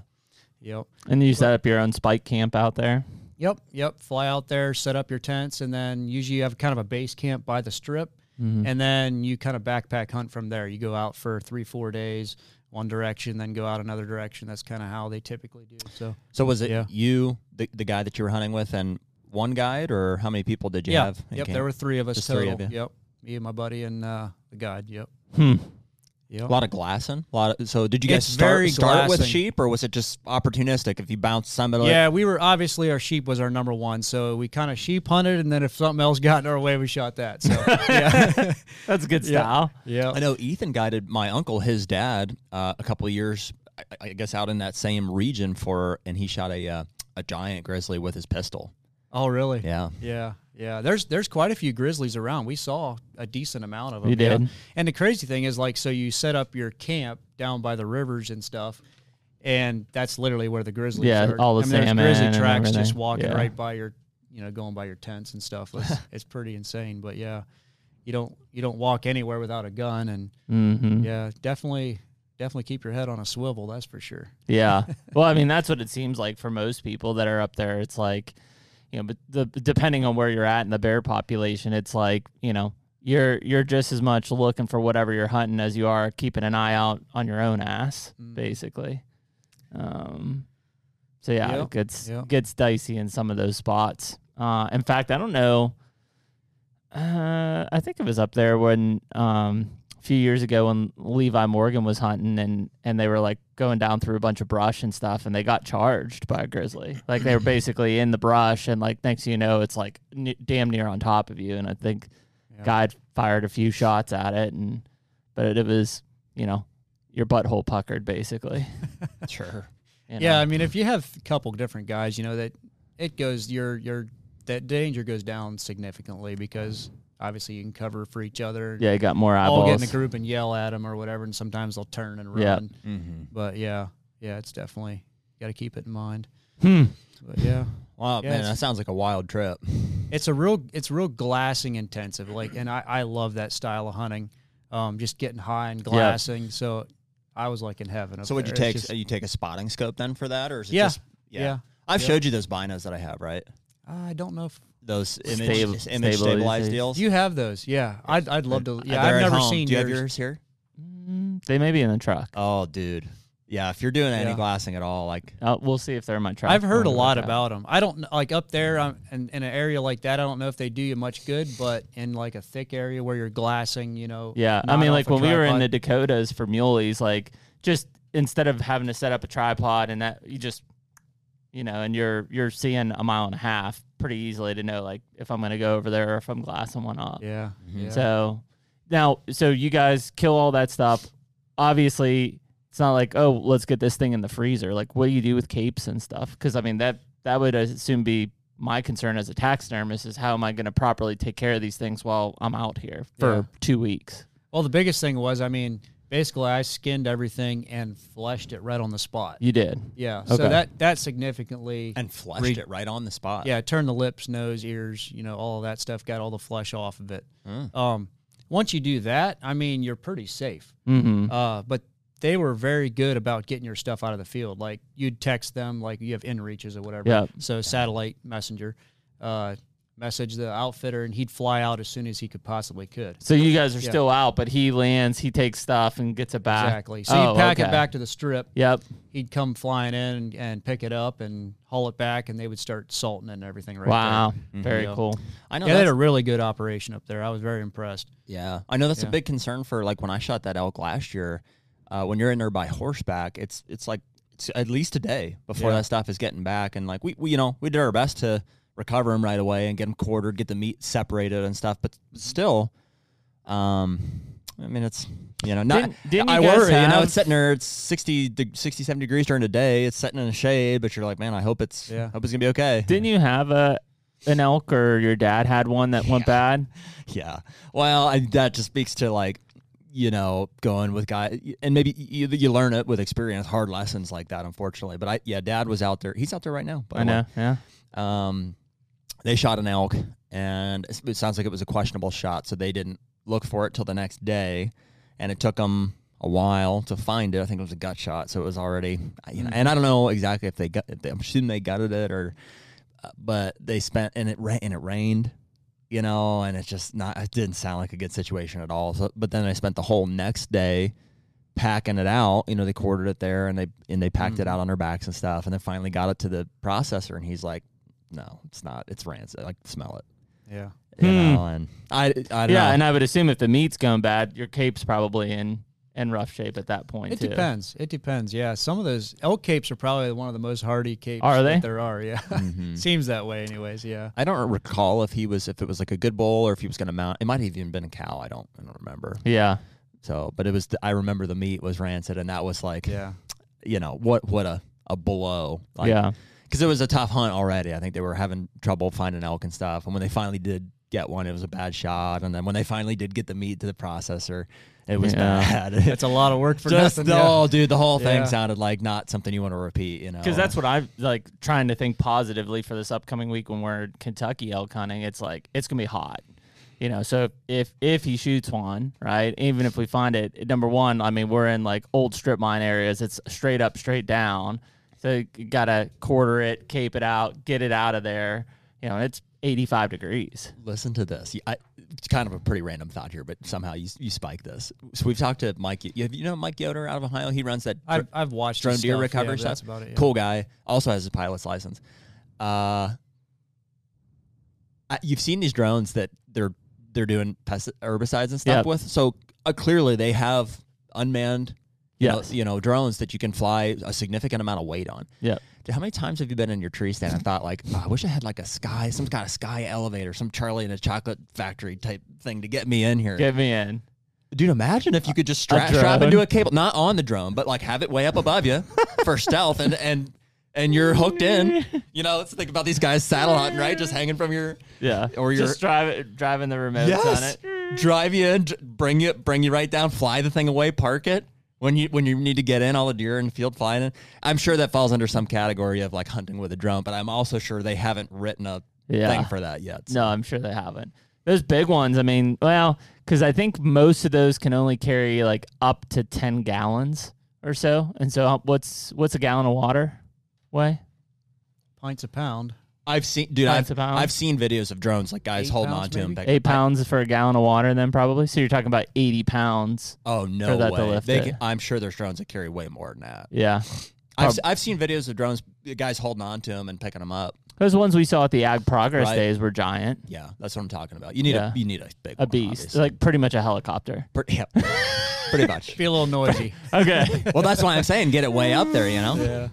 And you could just hang from. You could hang from. I was thinking about you know taking meat out that way yeah, is what spurred that thought, but taking uh, dude, I, I'm, you know, we talk about the progression of electronics and, and hunting and stuff. It wouldn't surprise me at some point if there aren't bush pilots, it's remote drones that come in and pick your stuff up at camp and take it right back out type of thing. Yeah. Well, here's something interesting. So we were driving over a big, huge flat area out there, and there's this big old payloader out there in the middle. I was like, how? I was asked the pilot, I was like, how in the world did you guys get that thing, or did they get that thing out here? And he's like, oh, helicopter. Brought it out. so and they dropped brought it out down. Mm-hmm. piece by piece, you know, bringing a tire on the Wow. helicopter and on and on. Yeah. Well, dude, out west, another application of that, whether it's a helicopter or a, uh, you know, the, the drone thing I'm proposing here is like getting across some of these la- to those landlocked publics. You know, pick Mm-hmm. Oh, you up yeah. and fly you across private. Yeah. Well, you think about like the military helicopters and stuff taking, you know, bulldozers and things Oh, in all the yeah. time. I mean, they're they're lifting those things and dropping them down in the desert, you Well, know, they have the technology. It's just not, you know, feasible for. public. Yeah. Yeah. Well, whether it is public or it's just not financially doable. Well, I mean, you look at what Mike did on the thermal drone thing. It's like, you know, two even 2 years ago, who would have said, "I'll pay $25,000 for a thermal drone and that's how we'll find deer." You know, it wasn't even on the top of any of our minds, which is why Mike's very successful at Yeah. it. Well, And it's like- now it's like, well, damn, that's a great idea. just took a, a business mind to do to do the math and say, well, Yeah. if I charge five hundred per, and if Yeah. I have to do thirty of these to pay for my drone, it's kind of a no brainer. It's no different than the military. I mean, think about all the like unmanned drones that we use in the military now versus like manned planes and stuff. yeah, You know, it's Yeah. just evolution of risk and and safety and stuff. And so yeah, I mean, at some point, I'm sure, you know, instead of a bush pilot flying out to pick up your stuff, it'll be a drone that comes in, sits down, you hook it up, and it'll back out. sure. I think I they're not allowed to have helicopters in that area. I know. Um, Probably, probably Unless it's for rescue, search For for rescue, rescue, or something yeah. Mm-hmm. like that. Um, so I don't know how a drone. I'm sure drones are probably not allowed Mm, either. But Probably. yeah, Mm-hmm. yeah. I mean, that's that's some nasty territory. I mean, it's one of the. I remember reading a stat one time. I think it was when I was going to school for like a biologist, and it was like the number one death for like wildlife biologists was like plane and helicopter crashes, and a lot of them were in Alaska. yeah. Because you think about how nasty some of those the weather conditions and and turbulence and everything that you end up hitting through some of those passes is like, you know, Yeah. hard they, to they describe. have to turn around sometimes and come back. Yeah, they you did can't do that a it. couple times when we were there. yeah, just They can't go do it. out to take somebody and they just had to come right back. Yeah. Yeah. Got too rough. And again, you think about now versus like in the 70s and 80s when people were doing that. I mean, technology's advanced so far, and like we still have to do that kind of stuff. You know, it's just uh, Mother Nature up there is is wicked for sure. Um, So you're not done. Obviously, it's you know September. We're just getting going here. You got another Western hunt coming up, yeah. Yeah. I'm I'm planning to go to Wyoming. I have a couple elk tags out there. So and you go to Wyoming couple. almost every year, right? yeah, I have four elk tags, I think. Yeah. Yeah. Not all for Wyoming, obviously. Three for Wyoming. So a bull tag Really? and two cow tags. wow. for Wyoming. And then I have an Idaho tag too, just in case I Mm-hmm. get done early, I guess. Oh, Holy cow. Yeah. That's Yeah. crazy. Will you shoot that many? You, would you? I'll shoot as many as I can get. I love the meat. Yeah. Yeah, yeah. That- yeah, I, I eat game meat like that's all I eat. Yeah. Like, yeah. and I eat it all the time. I mean, I the sheep he gave me half the sheep and it's almost gone already. Yeah, Oh, yeah. I- I, Wow. will knock out stuff like crazy. Dude, I, I got to tell you, I was, I, I'm just not, a, I'm not a huge gamey guy, and it's my fault because I don't, you know, if you take care of it, it is amazing. you would Like, think with your get the hide lifestyle and your off. diet, like it I would. know, fit. I know, and there have been times where I fantasized about like I'm gonna really get into the. I, know, I, Because you ju- ate all your elk meat from last year. I have it all. I have a lot of it still in Yeah. the freezer. I just I don't eat it as often. You gave it to me, and I ate a bunch. I, dude, I'll give. If anybody wants elk meat, let me know. Yeah, I'll, I'll, I'll hook you. I love giving it to people. Dude, you have as much as you want. Seriously. Um, in North Dakota, his uh, his wife cooked a lot of venison for us, and also we ate the ribs, which I've never done Yeah. off of my buck. Right then and there, like when we were caping it out, Yeah. his dad Dad cooked them. cut them off right on the fire, and we ate them right there. I can see why people don't eat them, but also it was really good. It was, Yeah. you know, It's like, different. Part of the experience. Yeah, and it's not beef ribs. but dude, I ha- she um canned some venison. Oh yeah, Oh my word! I couldn't believe that Off it was the venison. charts. It was like so good, yeah, real tender. Mm, just super tender. We had it mixed into Yeah. uh, you know whatever. So I made me rethink. Like, dude, I and I knew this was the case. I'm just not. it takes it time and right. patience Right. to do to do a lot of that stuff. Right? But, if I it's uh, can, I'll, I'll soothing. give that recipe to like my mom because she does a lot of canning of her gardening stuff. I'll be Yeah. like, here, do this with these deer. It's wi- it you know it it is a I don't know if it's necessarily an acquired taste. It kind of is in that like there are certain people I know that will eat like if I make um if I make venison sausage or something like that or like I made a I made a ton of venison uh, hot Italian sausage Mm-hmm. this year which is awesome. Dude, we had venison bacon. Yeah, Freaking Really unreal. good. I had it on like an egg yeah, sandwich. really good. But like at the same time, like I I love just like a really nice like medium rare grilled tenderloin Mm-hmm. type, you know, or backstrap or whatever. And there's a lot of people that just like you know hunters who just are like, nah, I don't like like I don't like that. And it's like really like that's to me like Mm. Hard to beat. one of the best things. And I think it's just because you know it's it's not as fatty and and stuff as beef, so it's just you know Most it's of the just different. time, meat's not taken care of very well either. And Sure.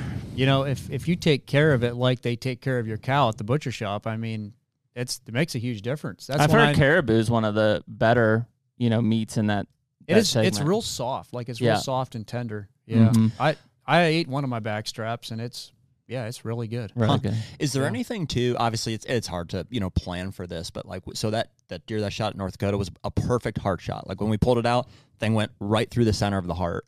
And um, Luke's dad mentioned he's like, did you notice how there was like when we were uh, caping it out and stuff, there was like no blood in anything, and he was describing he's like that meat's gonna stick to your knife like like and and I don't know. It's like is that good? It's like do you want that? You know? Or, I I don't know. Yeah. Hmm.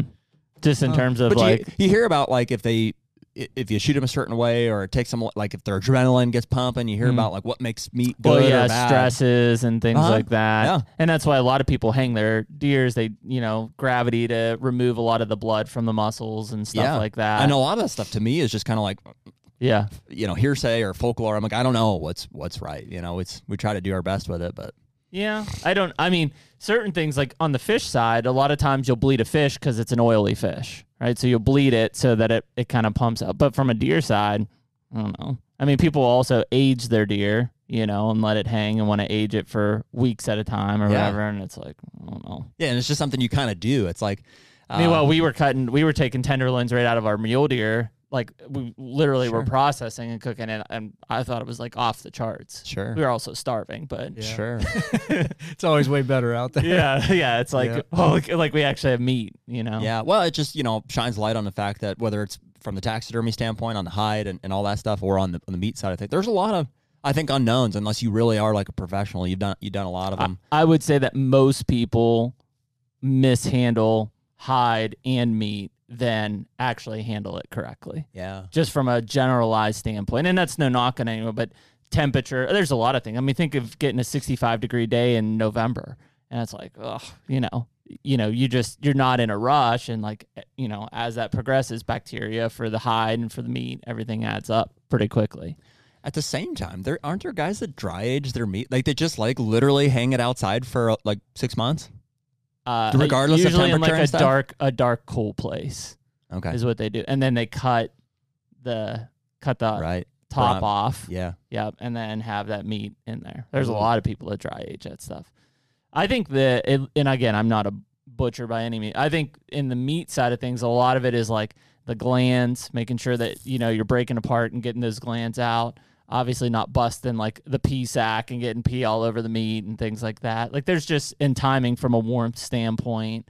Um, especially early season, being able to get as much heat out of that body. I as think that's the possible. biggest thing. That's when I Yeah. noticed the biggest change is when I just got them cooled down as fast as fast as possible. Yep. Yeah. You know, Yeah, because I know a lot of people. Um, well, in the early season, it used to be like they would skin it and they would they would have it uh, like a you know like a slab of beef, ba- have it and just open it up and you know just try to get as much cool air into that thing as possible. quartering probably helps with that just to get the Yeah, meat separate, so exactly. it's on, it's just Yeah. by itself, and then get it in the shade and stuff. I mean, Mm-hmm. you've you've probably you know quartered a deer two hours after it's it's done, and you you cut the quarter off, and there's just steam pouring Yep, out. absolutely. So if you do that 15 minutes to half an hour, you just cut a bunch of Yep, time off time. of that. yeah, Yeah, and even like so, when I get an elk, you know their their back hams are just huge, and uh, so I'll actually slit by the bone and open Open I'll that fillet up. that all open and just let it cool there. are you almost as- are you do you debone it completely or just go right by that like femur I eventually and open yeah, it? debone everything Yeah, because there's just- no point in hauling all that out. Yeah. Mm-hmm. Exactly. Yeah, just open it up. Yeah, that's uh I think it is a big thing from the handling side. It it also is just you know how you prepare it. You know, in terms of cooking it, like I'll eat venison tacos. You know, once a week. That's during where the that, se- that's you where know, during I'm the lacking. season. Yeah, I think like from a, a game management standpoint, like I'm I'm doing it right. Yeah. You know, but then when it comes to taking the next steps to to process it and It's to time. turn it and stuff, it's just the time and the yeah. like poppers with like jalapeno cream cheese and bacon. Like I know it'll change your mind real quick. Like I am jealous of like when I eat really good venison, I'm like I could do I can do this. yeah, you like, could do this. And but Do it you is- like burgers? Time. yeah, Because that's that's what I eat. Most of the Venison time. burgers? Yeah. Yeah, burgers. Yeah. Mm. I basically I take every piece of fat off possible, um, off the deer, Yep. and then I'll add like fifteen to twenty percent beef fat. Mhm. you And that's, do it yourself. Yeah. Yeah. you just grind it. So what do you just mix it in what, what during the grinding process? Yeah. yeah, Mm-hmm. Yeah. just weigh it out, and then I mix it through a rough grind, and I'll just throw chunks of fat in as I go, and then uh, run it through a fine grind, and it's really good. Yeah. Yeah, that beef fat kind of keeps the dryness out of it. Yeah, Yeah, Yeah. I could- that's a big one. Have you ever Yep. done that bacon or had that The bacon, I've had it venison bacon? I was like Yeah. couldn't believe it. It was Yeah. like really good. because I mean it's essentially ground meat, and then they smoke it, and then they cut it. yeah, like just bacon. flattened out. Like Yeah. somebody I don't Yeah. know rolled it or something. Yeah, I've I've liked doing um, breakfast sausages and hot sausages, and I'll Mm-hmm. instead of beef, I use pork fat to cut on that side. Mm-hmm. Um, I think a lot of people from a venison side, it, the fat content's a big one. Like if you just grind venison and you don't add anything, Mm-hmm. like it gets dried out really quick, and and yeah, it, it has a little bit of a gamey taste to it. Um, but I think the fat content is what a lot of people are missing. So like when you have a venison burger with no fat cut into it, it's like eh, this isn't like really like a good burger. That's what I noticed about my elk is like they're so lean. Yes. Just uh, a lot of the stuff that I've eaten. Granted, I'm not the best person to prepare it, but it's it's tough. It's tough and it's dry. Mm-hmm. You know, and I was I was like, uh, Well, I think a lot of people overcook venison as well sure. because Yeah. it's lean. yeah. Um, like even ground meat. Like if you do ground meat for like um, tacos or something, Sure. Like you know, you're just like, oh, I'm gonna brown this. thing." Like that stuff cooks super super fast. Mm-hmm. Um, and then eventually you overcook it and it's tough and it's dry and you know things. Mm-hmm. Have you don't ever like. had those ribs done like that? Mm-mm. Pretty cool. Yeah, no, Yeah. that's aw- when you told me about it, I was like, that's awesome. Yeah. So as you was caping it down, have you? Have you ever had? Uh, no, I mean we had some sheep ribs out there. That's the first I've ever really like. Yeah. We did it out of fire or whatever. Because you don't Yeah. think of like, it, you know, there's not much meat there. There's not a lot. Yeah. Yeah. Yeah. but He's like, yeah, you got to do it just like the Indians did it. You know, this is how, this is how you do it. So you cut cut the ribs off. Yeah. You know, just get up to Yeah. the- basically the back strap and and hack them up with a sawzall. Mm-hmm. And then there's a big layer of fat on the outside of it, so you take all that off, and then it's just I think you just did salt and pepper, Yeah. and then right on the fire. You know, basically blacken it on the on the fire, and like it's pretty it's pretty good. Yeah, that's awesome. Not a ton of meat, like you said. You're kind of Yeah. chawing them apart, and there's like a, a real like a tallowy Yeah. you know that kind of gets in your mouth and stuff but it's kind of a kind of a spiritual you know like Yeah. you should be doing that Yeah, that's interesting. No, I've not I've not ever done that. I would assume elk probably has a decent amount of meat there. sure it's got more than a deer Mm-hmm. yeah Hmm. Yeah, that's cool. They didn't do like uh, the liver or anything. uh he saved the heart yeah, Yeah. he's like my son will freak if i don't bring the heart home so Interesting. i don't know how they did it but Yeah, because You know- they end up usually cooking it and making like deer heart sandwiches or something. Like the old timers used to make that stuff. All yeah well it's see it's going to be expensive to ship that meat back so and i have deer here to shoot so i told Yeah. him just to keep it you know Yeah. and i they'll use every part of it you know from he pointed out and i've never had these before the neck we usually just let sit he's like have you ever had those neck tenderloins i was like no he's like that's one of the best parts Huh. I usually make like a neck roast. yeah Like I'll pull Yeah, that like, off as like a, a lot of guys will as a grind it. roast. Yeah, Yeah, yeah. So you know what I'm talking about. The, the Mhm. Mm-hmm. neck loins Mhm. there. Yeah. I don't think I've ever had those.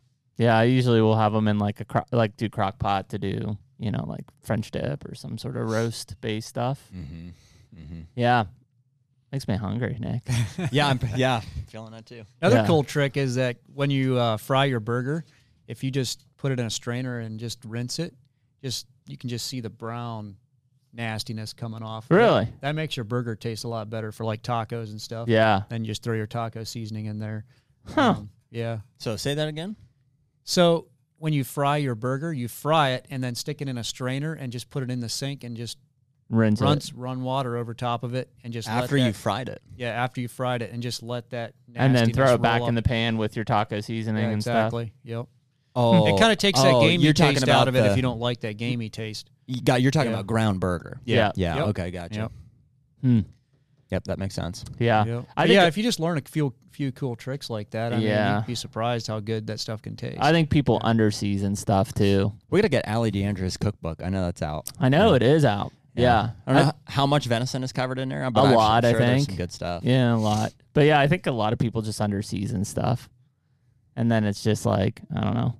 That's just kind of what you're dealing with, basically. Mhm. Um, but yeah, I mean, it's, S and P baby, down the hatch. yeah. It is funny though, because like w- when we killed those mule deer in North Dakota, like, I mean, it was like a feast out there. And you're just like, yeah, this is like awesome eating the tenderloins. Mhm. Yeah. over the fire. And yeah, it's just something I think different about like what you're in. Even at like deer camp, like if you're at deer camp, somebody kills and you pull, you know, backstrap off and you grow it up. Like it's just, it's Just just, part of it, different. yeah. yeah. it's just Yeah. different out Dude, the there. first deer I ever shot, my dad, he didn't make me, but he's like, yeah, well, you have to take a bite of the heart, like a big, like raw. Like he pulled the deer out, wiped, wiped or pulled the heart out, wiped it off in the snow, and he's like, I think it's from a movie, like Red Dawn or something. And so I did, yeah, I did my first deer when I was twelve. Pulled that heart out of that doe, and he gave it to me. I took a big old bite out of it. He's like, I can't believe you did that. yeah. You He- idiot. He, he- he- yeah, he made it seem like it was like family tradition. He's like, oh, yeah, always we always, always that. do this, yeah. Yeah, and then afterwards, he's like, you're nuts, dude. It's, yeah. it's wild. That's crazy. Hey, Ozzy Osbourne? Jeez. Yeah. Yeah, that's wild. No, I mean, I, I think I'll, e- everybody does it different. Like uh, us- a lot of people do uh, elk or deer liver as well. I'm, I'm just not a liver guy. Mm-hmm. Yeah, we didn't do anything like with the guts. We we, we gutted them and Yeah. you know pulled. I, we, he did want to save the heart, and I also uh, wanted to see where I shot him, obviously. And it's it's funny, you know. It's not like I you can a- see the see through the you know and aim for the heart necessarily, but it's especially the angle that I hit that deer at because I hit him, uh, you know, Quartering away.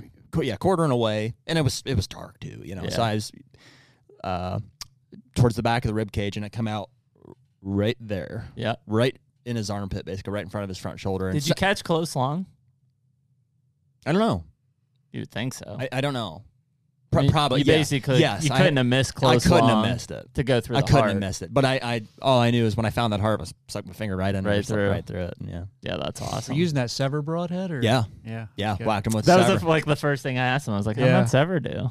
uh, dude, that, that arrow's never looked better. I mean, Yeah. not that the broadhead necessarily determines how the arrow looks, but it was complete. I mean, goes through Cover. the heart. You know, it catches all that blood on the way out, and immediately we could see him spraying. Yeah, that's Imme- awesome. Immediately. Yeah. That's what I, I just put mine on yesterday. There's one Your severs. one seven five ti- titanium Dude, severs. Don't make s- don't travel with those in your bow case if you're doing. I don't know if that was you I saw doing that. Broadheads in your on your arrows in your bow case. Well, I took the I took the foam out, so they're way up in there now. No, in your bow case, not in your. Oh, yeah, You know what I yeah, mean? yeah, Like so, because when I, granted, I was flying, they were not as gentle on my Sure. case, but I would get there and some of my arrows would had fallen out. falling out of them. Yeah, you don't want to lose broadhead in there like with your string. yeah, no, that would be bad bad news. Yeah. Yep. Been there, done that. Yeah. Have Went you? Back to grab my bow and it's poof, in a hundred pieces. Yeah. oh no, Out of your case. No, it wasn't in a case. It was in the back of my truck. Yep. And I don't know even what it hit, but it was rubbing against something while I was driving. Ugh. And uh, yeah, I just got back there and it was shredded. Wow. Yeah, It's not a good day. Yeah, I was No. glad. I was glad to. It's funny, dude. Shooting your bow the first time you get somewhere, especially, you know, because I, I got up early and it's like the excitement's there too, and there was, you know, we had guys in, you know, Oh, yeah. a- as a part of that camp, and s- and so like nerves are on and stuff, and it's funny. I almost ripped my rip right through your cams, you know, just from the excitement and stuff, and then I'm like, I'm just like, okay, calm down, and everybody's watching and stuff. Those first couple shots, once you, you Yeah. travel with your bow and stuff, are are edgy. a lot of people don't shoot their bow when they get to somewhere, and it's like, man, there's a lot of things that can happen in travel. Oh yeah, you have to. Yeah. Yeah, you have to. The Hunter Podcast is brought to you by Hoyt Archery. Oh, dude, it's almost fall. You and I are both going to be in a tree stand with brand new Hoyt bows. We're going to be shooting the RX7 carbon bow this year. I know Hoyt's also got the Venoms out, both equally smooth shooting, quiet bows. Heck yeah, man! We got a convert on our hands this year. We got a lifelong crossbow guy with a vertical bow in his hands for maybe the first time ever. A good friend of mine. And uh, we've got them all decked out with uh, the inline accessories uh, from the QAD integrated Ultra Rest uh, to the Quiver. And also, he's got the SL sidebar mount with a couple of stabilizers from Hoyt as well. So that's going to be a six shooting bow. Yeah, and Hoyt's been cool enough that anyone listening to this can save 20% on any of the soft good apparels online using the code HUNTER, H U N T R, no E. Uh, and if you want to look at the latest lineup of Hoyt bows, check out your local Hoyt dealer. Get serious, get Hoyt.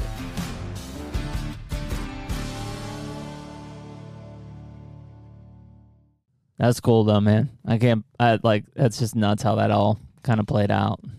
Oh yeah. Well, well, I know people want to hear the story and stuff, so I'll I'll save it for another one. Yeah. We'll, uh, y- I ki- I kind of gave you the, the gist there of how that happened, but fortunately, you know, for this conversation, I think we got him taken care of. Nice. It's going to turn into an awesome pedestal mount. That'd be my. Fr- I've been in the back of my mind. I'm like, I'm gonna, you know, when I w- one of these deer that's deserving of it, I was like, he's he's getting a pedestal.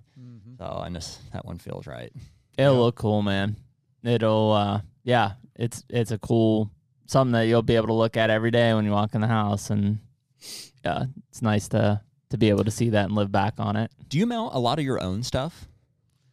Uh, I've got the hides tanned and they're in the freezer. Yeah, That's I've just got a our pile. last priority, Yeah. right? Yeah, I've got a pile in the corner that needs to be mounted. But yeah, Does it is it weird though? Like you're like, you know, mounting Like- your, mounting your own stuff, or you're like, "Ah, I'm just not as into it, or do you? oh no, I'd be into it. Yeah, but it's just why do something for free when I could do somebody else's and get paid for it? You know, it's Yeah. kind of one of those type of deals. But yeah, I, I even have a deer in the house right now that's just sitting on the form. You know, I've got the Mm-hmm. just the blank form with a rack sitting on top of it. You know? Yeah, it just yeah. sits there. Were you going to do that caribou that you killed? Yeah, yeah, Yeah. I'd- That was in I'm velvet more too, into right? mounting that thing than anything. 'cause, Yeah. yeah. it's just such a cool animal. It's in, Yeah. it's in velvet. Yeah, that's and awesome. Might be able to save the velvet on it. They're trying to up there. They sent it straight to Knight's Taxidermy to get it dipped or whatever. So they do that hopefully- up there, and then they'll ship Yeah, it back to you. yep, So hopefully I'll be able to save that. That'll be a pedestal. Yeah. Yeah, that'll look awesome. oh wow, Yep. That'll look really cool. For sure. It's a big animal. Yeah. Yeah, they're they're honestly their bodies are not like super super big. Like they're it just looks like their rack overpowers their body. Like when you see them walking around, they I just know, look it's, like, huge. goofy. Yeah, they just look huge, especially in velvet, you know, too. But yeah, I I mean it's a pretty good one that I shot actually, and I I went up there just I went to sheep hunt, you know, Mm-hmm. not caribou hunt, and I was just I had a tag just in case. I didn't care if I didn't get any or not, and uh, yeah, we just happened on this thing, and and basically the guy told me he's like, you better shoot that. That's a big You one, better yeah, you shoot that. because, and I had no idea really what I was looking at. After you know, after the fact of seeing a bunch of them, I was like, well, okay, that was a good one, but yeah, didn't know it at the time. Dang, yeah. that's not, Yep. what's how long does that usually take from the time like okay, you shot that, they have it, um, to get that back to your shop to actually start working on it. I think they're expecting sometime between Thanksgiving and Christmas. Okay, Yeah. so a while. They have to get sealed in Alaska there and then they'll ship it. Yeah. Expediter Interesting. will And ship is it that down. federal policy for them that they have to do that? I, I think it's I think it's state. State Yeah, policy. Yeah. So they do all that, then they ship that to you. So like the sheep, it'll actually have to have they drill a hole in it in the in the horn and then they actually put a plug in there. Hmm. Um yeah, and then they I'm not sure what they do with the wolf and the caribou, but yeah. They're Alaska has some pretty strict laws Yeah. on all of that stuff. They're really yeah, they're really Pretty strict on that thorough. stuff, yeah. Yeah, that's interesting to see how that all kind of plays out, you know, because I, I get it from like coming from an Africa or something, and- but, you know, from Alaska, you wouldn't think that it would be so strict to get back to you or time consuming. Yeah, you can get it sealed yourself and just bring it back on the plane if you want to, but yeah, you you better better Yeah. be able to like jumping around through hoops and all kinds of stuff before you jump. Yeah, on the plane that and seems it's- like too we much. just weren't wanting to hassle. But you with got that. your meat back pretty quick. Yeah, yeah, we just loaded the meat right on the plane. There, we flew Alaskan the whole way down through here, and they're just super used to that stuff. Like, Mm-hmm. Yeah. um, yeah, the lady we were uh, we were moving meat around there, putting stuff on scales, you know, trying to max everything out because I mean it ain't the cheapest thing around. Sure. Yeah. So we, we figured out like our second bag, you could have hundred pounds in there. So we're trying to get Just 100 load it pounds. all yeah, up. just and they're just maxing it used to out. it. They're like, yeah, we get it. yeah, yeah. Hmm. That makes Put it in nice. dry bags and just bring it home frozen. How was your flight with your bow and stuff? It's fine, Yeah. easy. Yep. Yeah, easy peasy. Just check the stuff right in. Mm-hmm. SKB case? Mhm. Mm-hmm. Yeah, I put uh, two. lo- I went out just or Amazon. I bought two uh, Locks. numerical code locks. Yeah, piece of cake, dude. I took a 50 pound big duffel, Mm-hmm. Mhm. uh, you know, with ever, ever, just everything, uh, my bag and, you know, everything in there. And uh, I just checked it. It was like an oversized item. I flew Delta because Mm-hmm. Mhm. there was only, there, So you checked your bow and you checked your that bag and then I took my, backpack. I way overpacked on street clothes. Ah. yeah. yeah, I just had way too many. So I mean, I was really jamming my stuff up under the seat in front of me, type Yeah. of deal, you know. But um, yeah, no no issues. Just checked it in, and it, they dropped it right in. I was the- even surprised how, how easy it is for like a gun. Like I Yeah. was expecting way more yeah, because Yeah. I've never flown with a gun, and I, it I didn't even take a gun. I was just watching my buddy or whatever, and yeah, just fill out some paperwork and mm-hmm. check it in, and good to Oh. go. Just at the normal check-ins, like yeah, yeah, really. yeah. You just you open it up for them to look at, lock it up, and send Mm-hmm. it back. Yeah, Hmm. just like a specialty item. The, o- Yeah. the only thing I had to like change about how I was, and I always forget this, is if you're flying with lithium batteries, those can't be in Can't your carry. check. You have to check them. Oh no, no, no yes, forgive me. Can't check them. Got to be in your carry-on. That's right. Yeah. Like when we go to Kansas and stuff, Yep. my entire carry-on's like lithium batteries. Well, so like in, in my little tackle box where I have my, my Yeah. broadheads and knocks and stuff like that, I had three. uh, Well, I had a, a, a couple uh, uh, extra AAA batteries, and she. I- He asked me, and I was already in a rush and flash. He's like, "You don't have any lithium batteries in here, do you?" And I almost was like, "No," but he's, uh, you know, he's like, "They'll get confiscated if you do." So I- So I opened it up and pulled them out and put them in my because car- you had to check your carry-on broadheads and stuff. Mhm. Yeah. which was super nice to be able to. I don't usually check bags, so it was nice to throw my pocket knife in there and stuff, and I Mm-hmm. didn't feel like I was walking around naked the whole time while I was there. Yeah, that's a big. That's a good call. Because well, normally we just try to check in or uh, carry on everything. Mm-hmm. So no knives. We gotta go buy knives when we get there. And Well, because stuff. usually, yeah, I fly Southwest and you get a free carry on or whatever. Yeah. So, yeah, I don't usually check stuff, but for Yeah. something like this, you obviously have to. Huh. Yeah, that's interesting. Yeah, I think a lot of people just it's the uncertainty of like like you said, like I've never flown with a gun. I don't know what this is like, and they just don't want to do it. This is my first time, I think, flying, Flying with, a- with with a a bow. Yeah. Maybe there's been one other time. But Did you drive to Kansas last year the second time? Mhm. Oh, you did. Yeah. Ugh. Yeah. Well, and y- you you have to like if you're if you are on your own and you've Yeah. got to like process the animal and take care of all that stuff. You, y- there's not really a choice. Like you kind of have yeah, to. drive. even if you rent a car, you still need like coolers and everything right, else. right, all that stuff. And so, fortunately, on this one, you know, s- staying, uh, you know, w- with a buddy, and um, Hmm. so he's able to kind of take care of some of that stuff for me. So that frees you up to be able to fly, which is huge. Yeah. huge. Yeah, that makes sense. Yeah, that's wild. I mean, it's uh I think it is a lot of just people uncertain about it and, you know, yeah, driving always makes it easier in terms of your gear, but when you're driving, you know, 20 hours or whatever, it's not Yeah, fun. hard to beat a flight. Yeah. Dude, can you talk to us a little bit about um, European mounts? Um, I know I, I've done several myself, and like they're they have been for me anyways, like a big pain in the butt. But Mhm. as wall space kind of becomes an issue, you know, I d- there's definitely deer. I don't know. It just you know. You still want to memorialize the deer somehow. Oh, It's just- absolutely. And when you when you know, you know. It's like certain deer. I'm like, it- it's a pedestal, or this one's you know, hey, shoulder mount, or eventually, you know, you shoot some whatever they are, management deer, or just whatever. You know, you're like, I, I still want to memorialize them, but I'm Mm-hmm. going to do a, a European. I think it's a great option.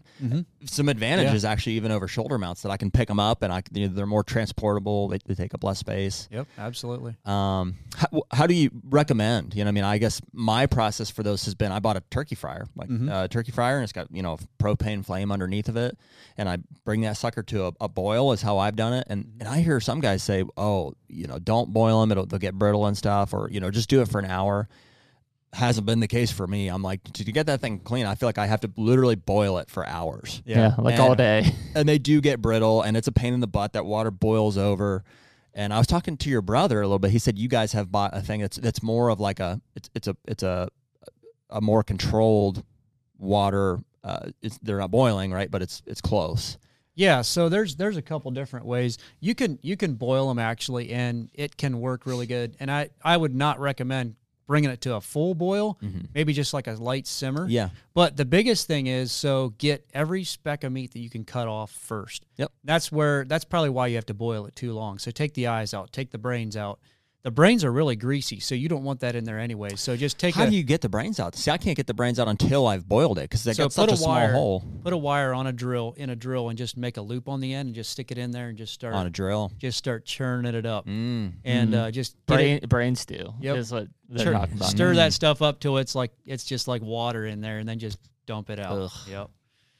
I mean, doing skulls is not a pretty deal. It's not pretty, it's just dude. not it's pretty not- any way you look at it. Yeah, It's a little bit of a Yeah. lobotomy there. dude out in a yard, and I mean it's yeah, it's wicked. I've, I've got all these tools. I got pliers. I got you know hangers. I got it. Yeah. and it's never easy. I always end up busting more times than not. I end up busting off one or both of those. Uh, you know the whatever that you would call those the On the nose, on like the- coming around. Yeah, the longer nose bones. Mm-hmm. Oh, okay, Because yeah, I yeah, the cartilage yeah. boils out to a point where they just Yeah. they fall out, and I just I end up super, and they should super because gluing there's them back only in. Mm-hmm. there's grease that's holding those in. So those, I mean, when we do it, when we beetle them and degrease them, those all come out. okay. Yep, teeth will fall out.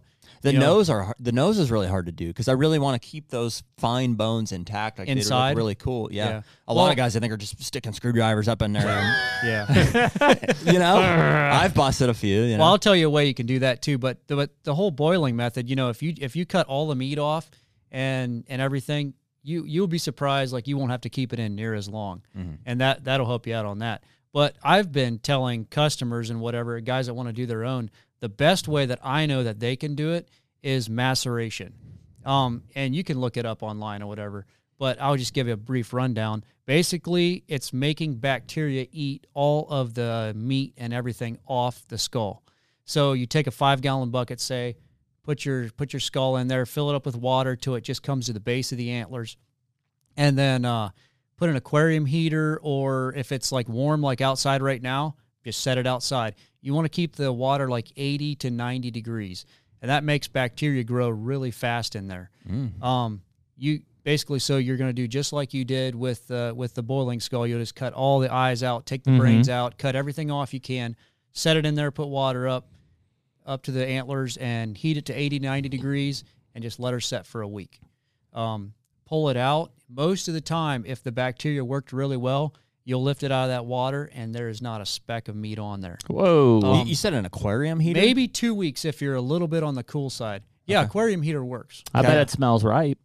it does it does it it smells really Don't do bad. it in your living room. Nick. really bad when you take it out so you just pull it out of there and uh, take a pressure how, do those- washer how do those work? Those aquarium heater. You're going to a pressure washer. yeah not not right up next to it but yeah just back off a little bit and just Wow. basically clean everything off that's maybe stuck to it a little bit. Uh huh. And then from there, I would recommend guys goes from there into like a, a boiling pot and maybe put some Dawn in there. Just to and clean, just a- degrease it. Yeah, just a simmer, just a low simmer, put it in there for 20, 30 minutes, and that'll get some of the grease out of there. Yeah. Um, and So you're then- not picking anything off. no, you You're won't have to- you're cutting it initially, Nope. straight into maceration, pressure wash from a distance in, into a finishing boil with some Dawn. Yep. Yep. And then after that, you know, you go through your whitening process, which you know I just tell guys go to Sally's Beauty and Yeah. buy that twenty volume Yeah. stuff, Yeah. and dump it in there. You Isn't can- that funny? Did you gotta imagine them girls that work at Sally Beauty? Like one time a year, you got these dudes Well, Oh, it's walking funny in. they, looking they for- know me in there like they're Yeah, like yeah. oh you know here Yeah. he comes again Yeah. because I just buy massive amounts Just of buy it, a you know? ton of it. yeah Take everything you got. But That's you can fun. cut that half with water Yep. and uh and just bring it we actually like to heat that up too because that when you heat that stuff up it works it it makes it Mm. work way better um heat that stuff up you don't want to let that stuff your skull in there too long but just let her in there for How do you do that? 15 20 minutes How do you heat it up?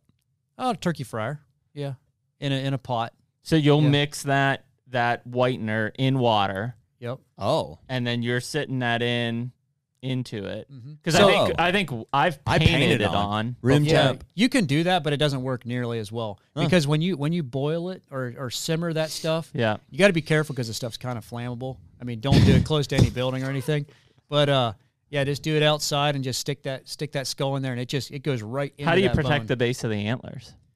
You can't hundred percent. You're gonna have to restain the bottom of the antlers pretty much Interesting. in any European method. Okay. Yeah, I How mean, would you- you, how might do you be res- able to. Because I usually am like bagging it and foil and rubber Yeah. bands, and it's just a shit show. Yeah, How would and- a guy go about restaining? Um, I mean, I have I have antler stain, so it's not a big deal to me. But I would say, Which you could buy online. I yeah, assume? I, I would just go ahead and get the little Walmart latex paints, and you can mix them with water and thin them down. That would work pretty well.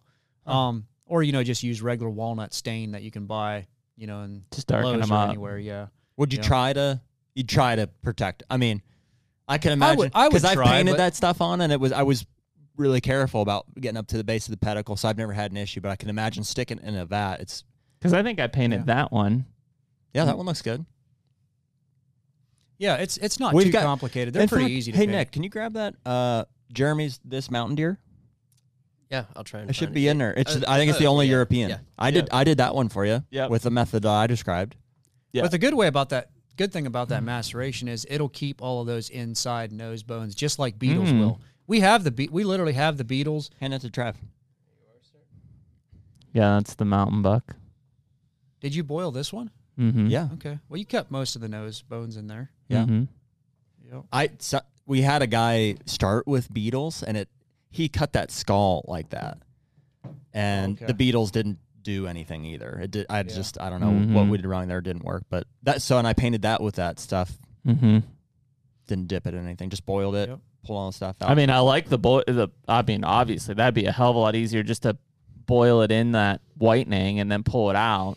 Mm-hmm. I did. I didn't even think about. Yeah, because again, I'm always like, how you got to protect these things. Like, Mm-hmm. hmm well, Yeah, I it didn't sounds even like think you about- want to as much as you can. Yeah, I would say do if you can, but you're pretty much like you're some some of these pedicles go on an angle, and you're just gonna have Yeah, To stick there's it in no the way. water. Could Yeah. you do like um, uh, some sort of like a Ziploc, like a that's what I did. cut it and then like rubber band real tight underneath the pedicle? I don't know if that would keep water out or not.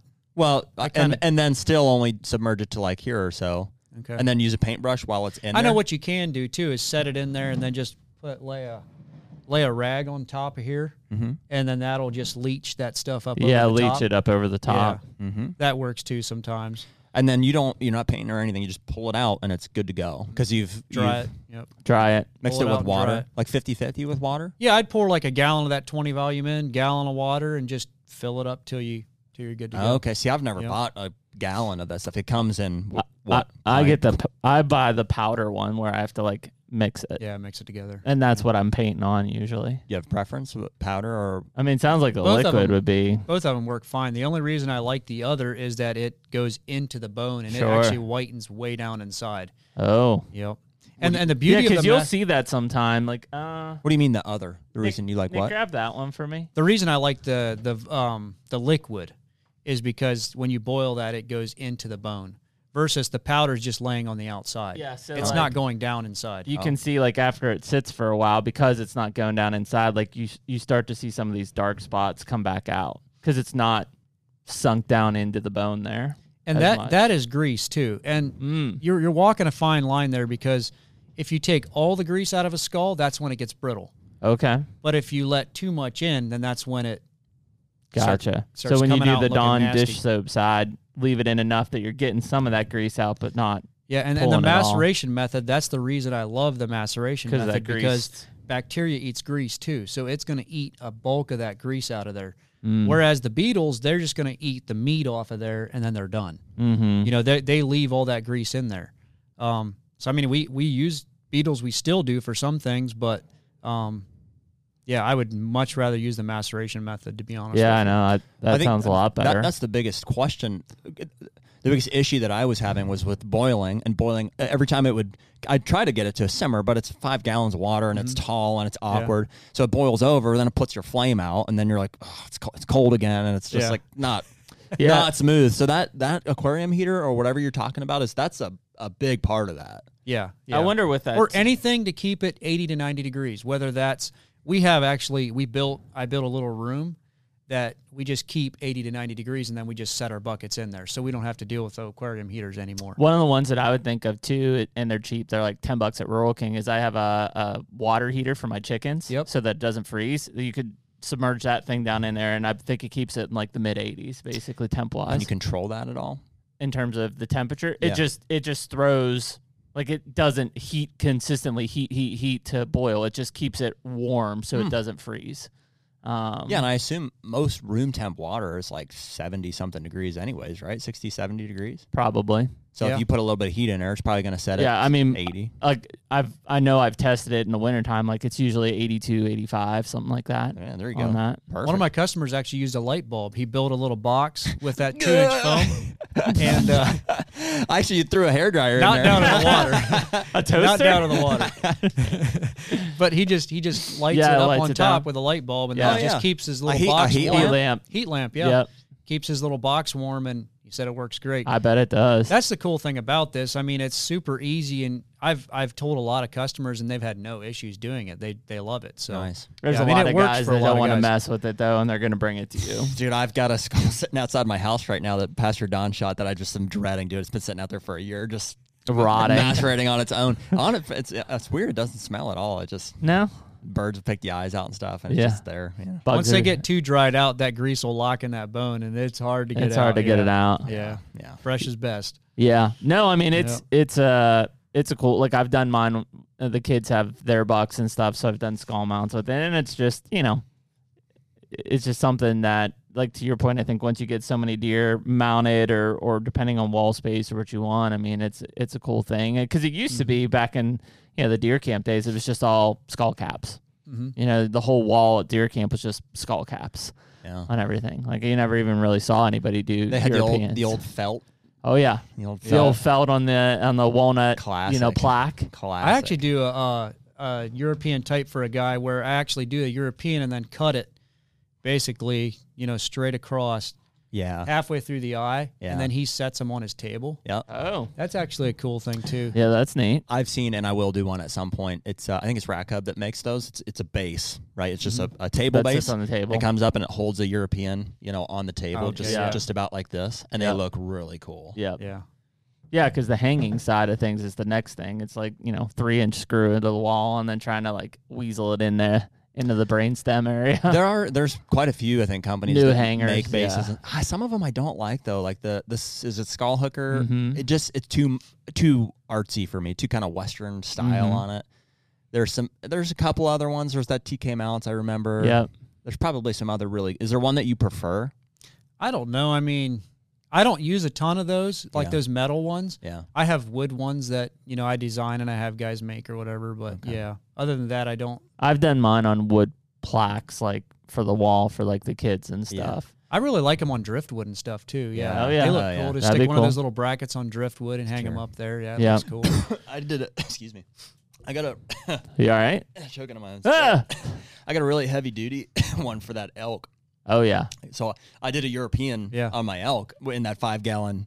You know, de- I did it the same way I, I described, and it was you know, I it's- remember you boiling that thing on your back porch. man, it's it's a process. Um, so I'm really looking forward to doing it this way. But I got a big. I, I don't remember the brand that I bought, but it was like a a thing that you stuck down in that hole in the back of the skull, and then it screwed on. Yeah. So it was locked in or it could not come out, and then that hung on a. So it was a loop on the back of the skull that was snug, and then hung on a hook. Yeah. And that's worked really well. Yeah, I've seen those, but I, I don't forget what they're called. But yeah, those look really good. You know? Yeah, it's just they're discreet. Like I don't I don't want that hook to be like a part of the display. I just want it to be Yeah, it doesn't need to be like a big twelve inch. Yeah, hanger that's what I don't hanging off like of about there. the skull hooker ones is they're just it's like they're you know Mhm. obnoxious kind of. Mhm. yeah, yeah, Yeah. yeah. Europeans are kind of starting to become a big thing. Like, there's a lot of guys starting to do a lot. They're more awesome. Of them. They just Yeah. they look cool, you know, and you can still grab them and hold on to them and hmm Well, it used to be a guy killed like one buck every five to ten years, you know, and now like guys are killing them every year, yeah. and you can only do so many mounts, and Yeah. the price keeps going up higher and higher, and yeah, eventually And you got to some guys get move priced someday, out, yeah. right? And it's Mm-hmm. yeah, Mhm. they're Yeah. a pain in the butt. Nice to haul them around. Yeah, The Hunter Podcast is brought to you by Muddy. Man, Jared, we probably have been using Muddy products for at least 10 years now. It's a long time, dude. It's been a long time. And I can remember when it was simply just safety harnesses and camera arms of all things. And, you know, that's evolved to where you and I both have a bunch of Muddy box blinds as well. I would say a bunch, but yeah, they, they've come a long way, and certainly the box blinds are, are huge. Shot that buck over your shoulder out of a muddy box blind a couple years ago. The harness and, and all of the other safety accessories really are, are a major component of, of what Muddy offers for me. Um, you know, we've had some injuries in the past. You know, I've had some, some tree stand accidents. This, this is all back before we were using, uh, you know, frankly, harnesses, uh, the lineman's belt while we're hanging stuff, and the safe lines. I have those in every single one of uh, you know our fixed tree stands now, and uh, so we really have made safety a priority. Uh, that that's a big deal for us, and uh, you know, Muddy has everything we need for that. Yeah, and I think uh, the cool thing about Muddy is anyone listening to the Hunter podcast can save 20% using the code HUNTER20. That's H U N T R 20. Uh, anything that you can see on the Muddy Outdoors store online, use that code, save yourself 20% for this hunting season. Go Muddy. So Trav, I know um, just because I've bought some stuff, there there seems to be just like a handful of suppliers for a lot of your taxidermy equipment, right? Like I know Ohio Taxidermy Supply is one. What McKenzie is another one. Mm-hmm. They're the one Mm-hmm. that's buying up a lot of the others. you know? McKenzie is just kind of trying to mm, you know monopolize it necessarily. Mm-hmm. Um, These are mainly farms and eyeballs and stuff you're talking about. at least that's what it seems like. from OTS, this- McKenzie. Yeah, yeah, those are the two that I am most familiar with. At least. Mm-hmm. Yeah, there's a few others out there, you know, smaller ones. Yeah. You know, Joe Coombs, there's different ones, yeah. Headquarters. And are there certain ones that you find like, oh, you know, I want to get my eyes from here, my forms from here, Mhm. whatever? Because I know, like, like even when I did the pedestal mount, um, Andy was like, you know, like here's a bunch of different forms that to choose from, basically. Yeah. Yeah. I like to use Ohio Taxidermy Supply because I I like to be able to pick them up for number yeah, one. local. and I think they make the best whitetail form as as far as that goes. Um, and they fit really nice. I would I would literally rather take their form and alter it into another pose if I have to. I just did that yesterday. We cut up a form and made it into a form that I could have just bought at McKenzie. But you know, then I have to if I buy a McKenzie, I have to do things to change it to make Mhm. Mm-hmm. it how I want it. Um, so yeah, it's just we all have our preferences. Everybody has their preferences. Jeff has his preferences. You know, that's that's not a high taxidermy supply form. That's one of the other Epleys. Mm. Um, you know, he likes those, and I like Ohio taxidermy supply. And Do you think he all did good. that out of preference or because that thing is like a s- scrawny neck? Like it's, you know, because it wasn't, Yeah, he didn't have any You can tes- testosterone. you can buy all different sizes for for each one. You know, yeah. So that's not Oh. size wise. You don't buy you don't buy another form just because of the size normally. Here's a good question I forgot to ask earlier is uh, measurements. So if guys are caping their own stuff out, Mm-hmm. are there measurements that they should take before they start cutting into and, you know, uh, You you can. I don't necessarily need a measurement. Like so, I know some guys want to leave a bunch of neck in so you can measure it. Mm-hmm. Um, in my opinion, that a neck measurement is kind of, I don't know, give or take, because if you hang a deer upside down and put ice in it, it gets the size of Texas. The Yeah. neck does. Or if you let it lay around, it shrinks down. So Yeah. like it's it's a measurement that we usually take, but we don't totally rely on it. I guess you could say. Mm-hmm. I I do a lot of test fitting when I get them back from the tannery and thin them out. Okay. Um, you know, to test the shoulders, test the neck, test test the head, or whatever. you probably can't trust us either to give you a measurement. And you're like, oh, uh, Yeah, yeah, sure. usually guys I are see it, like he's writing it down. Yeah, that's definitely what it is. Yeah, 37. Okay. yeah, yeah. I've had a lot of thirty-some inch neck whitetails. you Yeah, know, the biggest- exactly. Biggest they make might be a twenty-two. You know, Uh, Uh, yeah. it's kind of one of those deals. But yeah, it just depends where you measure stuff and, Right. and all of that. And, you know, Easy if to you're mess up if measuring you don't know outside what the you're hair, doing. it's different than if you're. So measuring the once you meat. have that cape, you're actually going on and, and test forming it to say, okay, I need a mount that's got whatever, 20 inch neck and this and the shoulder. and you know, we usually measure right underneath the jaw, Mhm. right around, right around the uh, titus, right behind the Yeah. ears, the titus part. You know, that's a pretty reliable measurement there. okay. Um, so you can start with that, but then once it comes to the neck swell and the shoulders, you know, that measurement is we take it, but it's not something we totally would Mm-hmm. would bank on. to because buy a lot of form. times you're taking clay to form that area, right? not too much. I mean, you can buy a lot of different sizes of forms now, Okay. um, to where you can pretty much buy what you want. But we do have to some. okay. we So do have you're to change trying to some. buy a form that is as close to fitting on that cape as possible. Exactly. Yep. Wow, that seems like they would have a ton of different, you know, options. Then I mean, you think of the variation in some of these Yeah. deer. Yeah. And and you can't like so there's some deer with stubby short noses, there's some deer with long skinny ones. Um that can be done if I have a picture or if I Mm-hmm. have the deer in my hands, but obviously if I just get a skin, I'm just going to do it like what's typically in Sure. a deer. But yeah, a lot of there's I've had customers, you know, they'll they'll give me a picture, you know, trail camera pictures or whatever and you know give me the shape of the deer's head and and all of that. and uh, I can I can make it look like that. You know, usually Is that helpful? Like it to- is. a it picture is. of Yeah. the deer. Mm-hmm. Yeah, it is. Yep. I know I'll give you that with the so the velvet. It's just kind of if I just handed you the bag of velvet, like you'd have no idea Yeah. where exactly. it was or how it was on. it. So I'll, Yeah. I'll give you that. Maybe that maybe that'll help. But Yep. um, dude, how long does it take you to to actually do like once you get the thing back?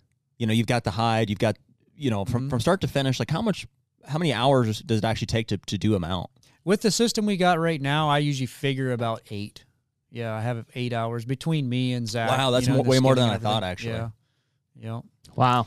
Yep. So what do you you plan on like one a day? Like you can kind of crank out. So I I do them in stages. So we will prep a bunch of forms and get them all ready, get the hides ready. So Zach will Zach will sand my forms. I'll carve in everything how I want it, and then I'll I'll have like a week where I'm just putting them together. Mm-hmm. And you know I'll do anywhere from ten on the low side to I've done as many as twenty if I really want to get after it. Mm-hmm. Um, so then after that's after that's done, then you know you have to let them dry. You're going over them a little bit as they're drying, and then uh, yeah, basically after that it's let them dry and finish work. Yeah. so And, and, I then you're spend just about as trying- much time on finish work as I do actually mounting them. Mm-hmm. Yeah. So you're just trying to ba- set up a batch and then just Exactly. move through those stages. So it's, it's that's- all about efficiency with deer Yeah. because yeah that's it if you weren't efficient at it you wouldn't make any money at it because Sure. taxidermy is it's all about efficiency and, and a lot of that stuff yeah. That sounds right.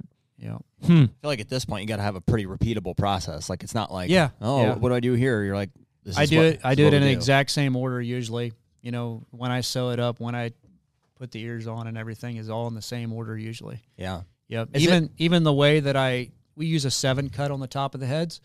You know, I start at a certain side and go back because I'm left-handed, and it makes it all easier for me. Hmm. So usually, when somebody else skins a deer out, I'm like, uh, I can tell I didn't skin it out or we didn't skin it out. Mm-hmm. Right. Yeah, yeah. Is it like to the point now? Are there still things that like you can mess up on, or you're like I'm not totally happy with how that turned out, or is it just it is what it is and You- it's they're never per- like they're just you can try as hard as you want, and they're just never going to be perfect. Yeah, yeah. It's always it's always a fight. Even competition mounts, you know, you're just driving yourself nuts trying to get them perfect, and it just they just never are. Never are. Yep.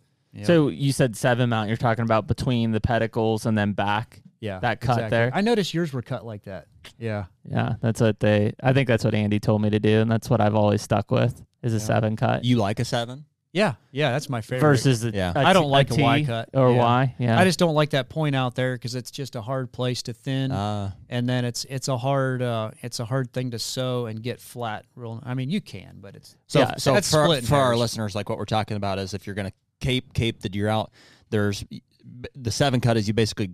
You know, you stick your knife in right as close as you can to one pedicle and, Mm-hmm. and run a line straight across to the other one. And then from that point, you bring it back down into the center of the head behind it, right? So Mm-hmm. you, you literally make a 7 Mm-hmm. Yep. And the main reason I like when customers do that is so on a if a deer's ear is right here and you do a Y cut, a lot of guys will start back here too far, and then when I'm sewing, I'm jammed up, jammed up in there, underneath there. trying to get my sti- my stitching Yeah, uh, in there. And if you do a seven cut, everything is on top, up in the open. where You Mhm. get to it really Nice. easy. as far as like towards the front or towards the back, where would you, you know, o- on the top of the seven, where's your two points if you can point to those? Basically, right right in the center. You know, right. Just go from the center. Right and even, on top, like the Yep, highest It point. doesn't matter. It doesn't matter where it is. In fact, for competition, sometimes we'll go here and here, just so it's odd, something different, and then they the the judge won't be able to find it as easy sometimes. Um, But and there's nice because long fur up in there. terms of the s- the stitching that's going to be able to Yeah. overlap. I mean, But- the only reason I say that is it doesn't matter where it is, to be honest with you. Um, but if but you just go straight traditionally, across, you want to go back with the seven, right? Not like- exactly, yeah, yeah. exactly. So you go straight across. Then I usually drop back a half inch and start another cut and come back to the center and back. Okay, Mm-hmm. Mhm. Yeah. gotcha. So not necessarily point to point to point, point to point, half inch Yeah. to back point. How far back on that back one do you come? As far as it takes to get around the the back of the, the neck. back of the neck and so out the and only around. reason the only reason you're cutting that is so that you can peel it forward. So Mm-hmm. if you did a good job and you skinned it all the way to the base of the skull and cut it off, that doesn't have to be very long. right? Because um, it's it's right there coming like out and three, around. three, four inches. Yeah, yeah, that's Yeah. plenty. Okay. Yep. Versus if you leave a lot more neck, you're cutting a, a ten inch. And to try to usually, get we'll, I around. mean, if the neck's this long, we'll have to skin the neck down, recut it, yep, you know, because I don't want to, I don't want to seam that yeah. long. yep. It's pretty amazing how you guys can stitch that stuff up. Like I've seen holes, I'm like, jeez, I don't know how you're gonna fix that. Mhm. Yeah, I- I've never been able to tell though. You know, Yep. It varies a lot on the deer. Like earlier season the cape is, you know, and and uh, September capes are it's pretty critical that you try not to make holes, but Sure. And an, and a hole from the outside is much worse than a hole from the inside. Guys freak out when they're skinning a deer. Oh, It's I the made hair. a nick in it. A little nick in a in a November cape means nothing. I mean, it's so easy to fix. Yeah. It's not. But uh, coming in like an actual broadhead or bullet hole. yeah, two inch rage through the neck or something like that. That's that's rough.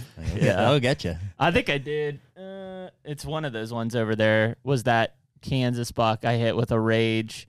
It, I was on the ground and it wheeled towards me, and I so I caught it in through here. Yeah. And I mean, it had like Mine a did too. gaping hole like That that. 170. I don't remember seeing anything though, because I It- dr- I no, it drilled it, doesn't- right in the front shoulder. Yeah, it doesn't bother me as long as it's up in like the shoulder hair or something like that. Versus like once down. it gets down in the brisket area, it gets a little sketchy because you Little get into tender hair down here. patterns.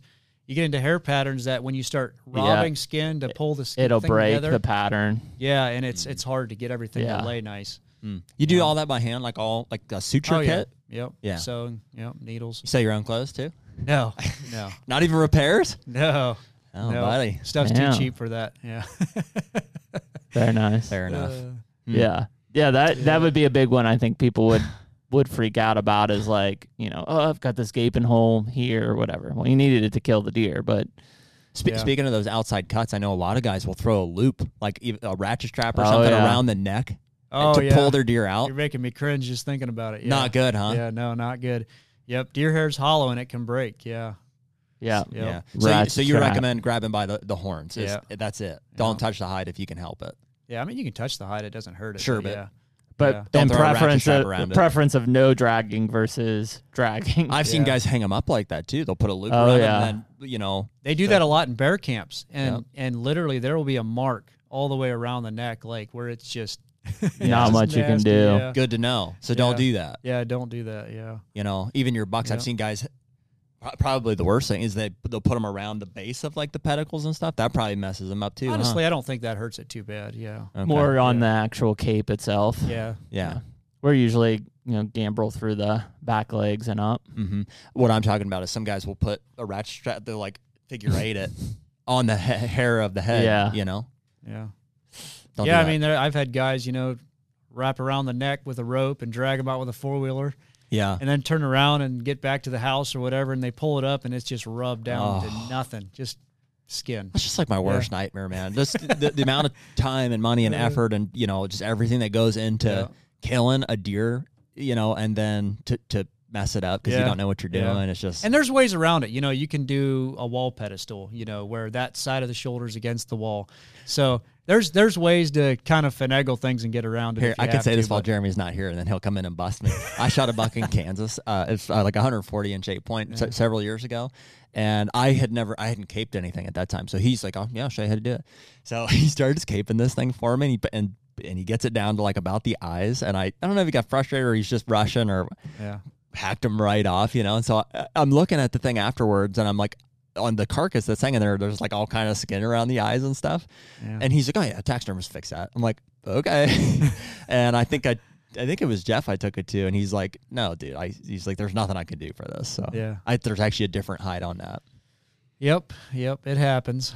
But yeah, I mean, when you're skinning out a deer like that, I mean, usually the worst places, the easiest places to make a mistake are like the eyes, and uh, that's that's probably the worst. Did you hear that? yeah. I, yeah, I threw, I Eyes of the threw you tear under the ducks. bus for hacking my eyes off. Yeah. Yeah. I always Which- tell guys Which just- deer was that? The Kansas deer? Yeah, that Kansas eight. Yeah, like I said, we were probably nine beers deep by that point. Oh yeah, I ended up using one of Steve's hides. What did we cut off? The eyelashes? You cut off the eyelashes. No, it doesn't sound right. usually it's the back corner of the eyes like a lot of a lot of you know the elk that i get in they'll have the back corner cut off and it's Yeah. because you're skinning down Yep. all of a sudden you bump into the eye and you didn't realize it was there i always tell guys just reach your finger up in there and grab it and just don't cut your finger so yeah, yeah, you'll stay away from your finger usually yeah. yeah, just do it You've done that way. some since. We, we've Yeah. Honestly, though, if I can help it, if I can get it to like to- Oh, to, I you agree. or a taxidermist that knows what they're doing, I'd, ra- I'd We rather. pretty much just have to do all of our Kansas deer. I mean, the two that he just did, I yeah, we had to do yeah. because we're just bringing them back with cape and antler. There's no other cap. choice, right? There's no way from Well- the CWD standpoint to to There- do that? There actually is. So I'm certified to take CWD or in CWD in from out of state. Oh, you are. In Ohio, we can do that. Now, I do not know about other But we can't states. transport them. How would you? How do you get them? Like if we shoot a So, buck in uh, Kansas, There, there are some regulations. as long as they get it to you, it's legal that you have Well, no, it. It's just there- not that- transport. it- it- there is something. there is something around that, and I don't know what it is. I did it when I shot a deer in Kansas, and I took it to Missouri. Is I could take the full thing to Missouri as long as the certified taxidermist then caped everything and took everything with them. Once they have it in their possession, then I'm clean and free Yeah. from that stuff. Um, now you couldn't take the whole deer across because Trav's not going to take all the spinal tissue and everything like that. But if you caped it up to the head and then gave that whole head to him, I think that there is a legality around that that he's now certified and in, in charge of that. We basically have to dispose of it properly. Correct. You know, it has to be double bagged and it has to go to a certain landfill and everything. And honestly, I think it's a really good thing because there were a lot of guys I think that just kind of realized that they can't bring it across state lines and all of a sudden they're trying to find a taxidermist. No taxidermist would take it because we don't want to get in trouble. And so they'd skin it behind their house or whatever and just Sure. chuck the stuff. So in my eyes, it's better to take Oh, it yeah. to somebody that's certified and at least it's getting disposed of properly. Absolutely. I mean, Um, I think that's part of the spread of it is is guys who are just you know they don't know where to take it. They cut it up. They throw it behind their their house, and that deer is CWD. Now you just drop that into that area. And in my opinion, that's better than like so when we're in Wyoming or wherever, um, you know, we keep everything right. The, the guy out there actually told us he's like, just do it right in the field and let everything lay right where it is, you know. And in my opinion, it's better to bring it back to one spot, and Sure. Put it in a landfill, you know, rather than just Sure. letting it lay all Spreading it across all the over the countryside, place. you know. yeah. I, I don't know, like the laws have kind of keep kept changing They back have. and forth, and it's just like I, I don't know anymore. yeah. Mm. Yeah, they are changing. I was reading on the way back uh, on the plane. I saw Minnesota starting with their first crossbow season. It- Mhm. it- it's infused. It's now a part of the archery season this year. You see that? Yes. That was in the same discussion we had uh, around the baiting versus feeding in Minnesota. Minnesota. Like those states opened up feeding but not baiting during the season, Gotcha. whatever. Gotcha. So, but yeah. Any pulse on like what's happening there with uh, in Ohio as far as Like the CWD thing. mhm, and and or baiting and or you know how all that stuff's kind of going? As far as the CWD, I think it's pretty much contained to one area out there. There's a few counties, and honestly, I think there's mainly one county where it is right now. Which Um, is it? Uh, Mahomes? Like like or no no No, no no, no. It's like And I can't Mary Marion or something. Yeah, and then they they actually made they Which put part the of the counties state? around it. They kind of started taking those north deer out too. northwest of Columbus. Yeah, Yep. yeah. But cuz that's where you sent me the early rifle season and stuff they're having now in those disease management areas. in Ohio. Yep. That's what you texted me the other day. Dude, I saw something else the other day that Pittsburgh's looking for like uh, 30 bow hunters. Oh, yeah. for the first. I tried to click the link and it didn't work. Yeah, and all the pa- st- in all the parks downtown. I was like, I'd be up for that. Yeah. So, but yeah, they're they're I, as of right now, I think it's just those three counties in Ohio. But uh, Ohio as a whole has the CWD. Like you can't bring a deer in and dispose of it from another state that has CWD. Same with So, Pennsylvania. so how would that work then? As far as like if we wanted to bring a deer caped up to the neck back to you, On my part, it's 100% legal. You can bring it to me. I can skin out the head and dispose of it properly. and it can come from another It state. can come from another state. Yep. do you know? Our, what We had to go what- online and take a test and everything, and and they make sure basically you're disposing of it properly and you're good to So go. what do we have to do as hunters to get it to you? Like if somebody stops us coming out of Kansas and they're like, no no no, that's against the. That's a good question. I don't know. Me either. I, I don't. I don't know about that. It- they I think- would suppose if you told them that you're taking it to a certified taxidermist, and Yeah. here's, you can ask me, and I can send you a little. You'd think they picture would of my tell you that. certification, you know? you know that, that's got to be a common question. would So what do think- I need to do? Common sense would be like they'd be like, okay, you're good, but I Hmm. don't know. Hmm. Yeah, but it's not really verifiable. It's like, oh, don't worry, I'm taking it to a verified source. Well, I can send you my license page. Yeah. Yeah. Or my license number yeah, or whatever. Sure, sure. Yeah. I wonder if guys actually, you know, get caught doing that or Yeah. I I don't- think they did. I don't Like I've think heard of guys they- getting caught in PA here. yeah. I don't Yeah. think a ton of guys get ca- caught in retrospect to how many are actually doing it, yeah. Well, and and, it- then some of them just don't know. is it dude. one? Yeah, most I'm sure. Is it once they just once they get it to the taxidermist, they're like, hey, you can't, this can't be here. I don't. I don't know Probably. how that. Yeah. I, I assume a lot of guys just don't know. yeah. So uh, this is just I'm just looking at Kansas because that's what we typically do. Did you find that? Uh, says Kansas does not have a carcass transportation ban. Hunters are strongly urged to practice care when moving deer carcasses from place to place. Um, it also says every state has its own regulations around CWD. Most CWD free states prohibit the importation of a whole deer carcass from a known CWD positive state. So, like in the case of, well, those are all C- Kentucky, I guess.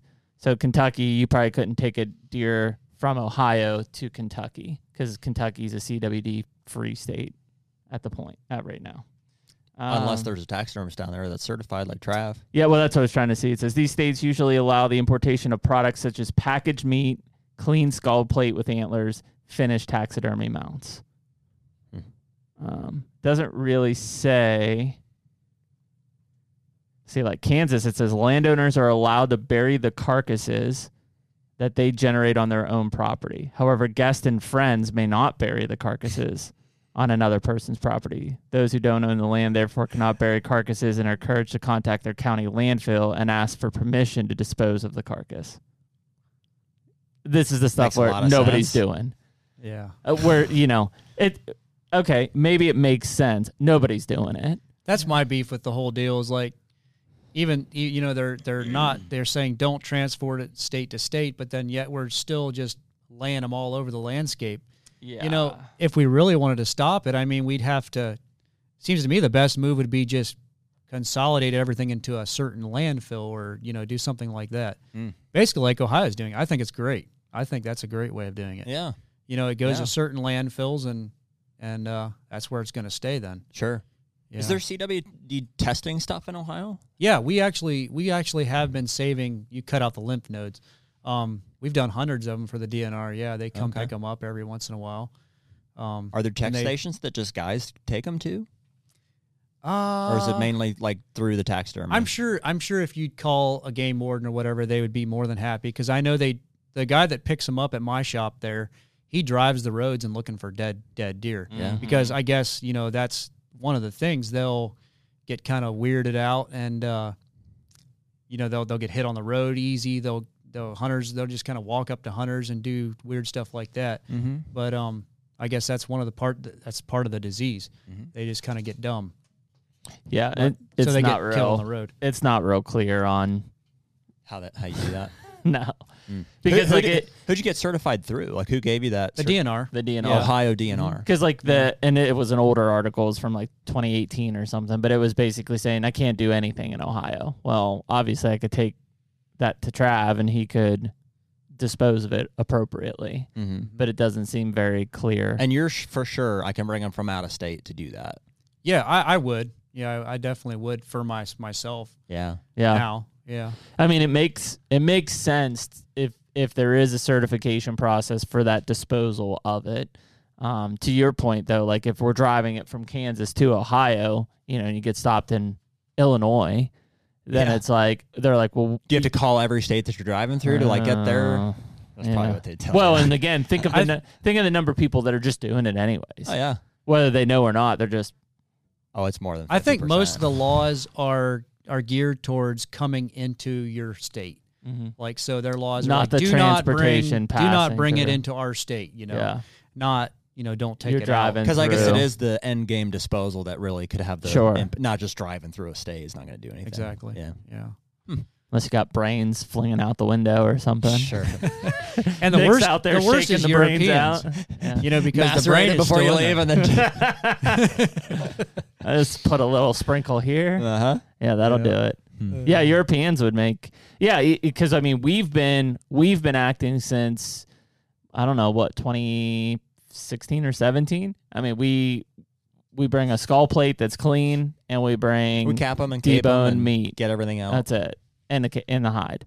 Yeah, we don't we don't bring anything else back, uh, and it's a pain in the ass. Normally, when we kill one, it's like somebody's consumed like the next day doing all of that. Yes, but also it's it's nice to you know because it's hard to put a full, uh, you know, something you just cape up to the neck. It's hard to get that frozen, Oh yeah, you know. So it's it it does simplify things a bit to be able to have, have to cape Yeah. it and then skull cap it, and then you have the hide on ice, yeah, in the not freezer. not directly on ice. in the freezer. Dude, do you remember you? I don't know if you still do this. You used to just put meat right into the cooler, like Oh, with yeah. the ice? Yeah. You still do that? no, not as much. I, I remember doing that with you one Yeah. time. I'm like, this doesn't seem right. It seems like we should use protection. Yeah. No, no protection. No. Only sailors use protection. yeah, we're, we're just raw dogging. We're just raw dogging this meat straight up. yeah no we don't uh no well because it used to be like uh and again this goes back to like the meat side of things Just is raw dogging them tenderloins right in there. dude. people people used to um put it on ice and then they put salt in there to draw the blood Mm-hmm. out of the meat and that was like kind of the thing so that's like how i was raised to do it is like yeah i would throw it in there with ice and there'd be some salt on the ice and it would just you know pull it out yeah so i don't do that Pretty anymore wild. but yeah, no, it's um, yeah, I think the handling of that stuff is probably one of the reasons that we're dealing with CWD at the scale we are right now. It's just people are bringing it back and throwing it in their backyard, or it ends up at the landfill or whatever. I wasn't even aware that Kentucky didn't have it. I was kind of under the impression that it's pretty much. I'm sure they, everywhere now. they I I'm mean, sure they do. They just haven't discovered it. Well, dude, maybe I, Yeah. maybe I should know this, but like in the state of Ohio, is there regulation around how people dispose of their deer? Like, so when I shoot a deer, we don't test it. I just bring, No. I just bring you the it's caped up to the neck, and then we dump the carcass like in a pit. Yeah. Yeah, There- I- there's nothing. yeah, because you're not in the disease surveillance area, Right. So if you were, I think there is. I think there's a regulation of what you can do with it. Mm-hmm. Mm-hmm. But outside of that, no, there's not. Okay. Same with Pennsylvania. Like there's not really anything. yeah, Dad will he put has them to back do. up in the back fence line and shoot coyotes off it. Yeah, there you go. Yeah, so I don't think that there's anything. Well, clearly Kansas has something, you know, to say that they can or can't bury it on their own property or whatever it is, which seems crazy. Yeah. You know. What is your relation to the landowner? No, you can't bury it here. uh yeah and i d- i mean like on public what are you gonna do you know i mean i assume people are just throwing it in a dumpster if they can get to it or you know what i mean there's just not there's not an organized way to dispose I would of this assume stuff you can. Like in Kansas, you could quarter it out and leave the, the remnants, right? On I- public? i'm i'm very uh, fuzzy on the quartering out rules because there are states that are super against butchering in the field probably for Oh. cwd well, it gets hairy too as far as like your tag. Like if if that racks go in one place and the meats go in another place and the hides go into a third, it's like which Mhm. where does the tag stay? yes Well, nowadays it's just a number. You know, so that number Right. can be put on anything. I'm really glad know. that they've done some of that stuff. Like Yeah, wh- it is a wh- very good Some of the idea. states have really good apps and stuff. I know Kan- Kansas is on point. No, North Dakota. Mm-hmm. north is. dakota I don't know if Ohio, if I think Ohio is now too. It's Oh yeah, Uh, yeah. yeah, I they've have got a- the app. You know, they've and- got an app. Yeah, I can be in my tree stand and shoot a deer, and I just check it in right it's there. just all on there. Yeah. Yeah, yeah. Dude, North Dakota has the same thing that Pennsylvania does, where you cannot hunt until you ha- they mail you the tag. oh yeah same with pennsylvania yeah Yeah, Uh, yeah, and it's stupid because I can buy it online, but I don't have Exactly. my harvest tag yet. that seems wild to me. Like, dude, if you bought it, you should be able to. Like, Yeah. there should be some process for electronically tagging it or something. Here's a good one for Kansas: an animal taken. This is referred to antlerless tag, but an, an animal taken with an antlerless only permit may be quartered as long as the genitalia is left attached to one of the rear quarters, Yeah, leaving the spinal column and the head at the hunting site. that's how Colorado does it too.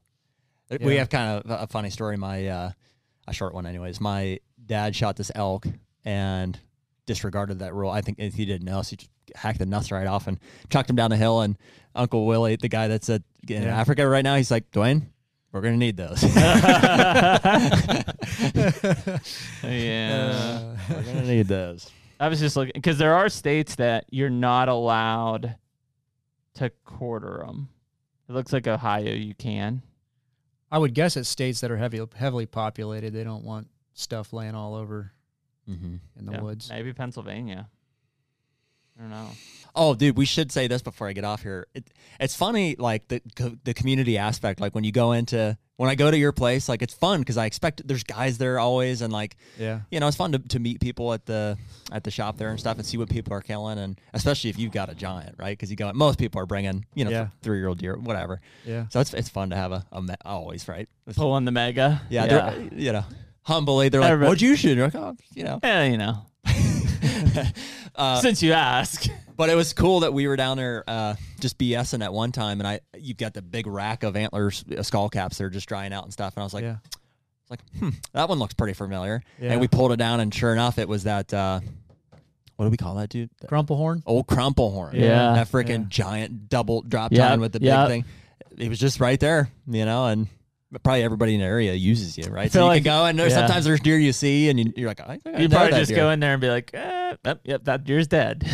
Yeah. He's not coming back. We got on here. confirmation on that one. Confirmation. It was yeah. cool, cool to hold them though after you know s- Yeah. getting trail cam pictures of them and stuff Yeah. and Yeah, that's neat. I mean, it, it is a because I mean that's the hardest part. I mean, you know, we like to think as a community, you know, it eventually makes its rounds on stuff, but you know, s- some people kill a deer and they could be a mile away, and you just you don't hear about it. You don't know, you know, and so you know, being able to have Trav and be like, oh, yep, there he is, like he's dead. yeah. You know, it's just There's a lot of stories confirmation. that got pieced together, and like you find out that was the deer that Mhm. Mm-hmm. you know you had seen somewhere. or other, especially yeah. in that area because Yeah. um it was like the was it goose that got killed Mhm.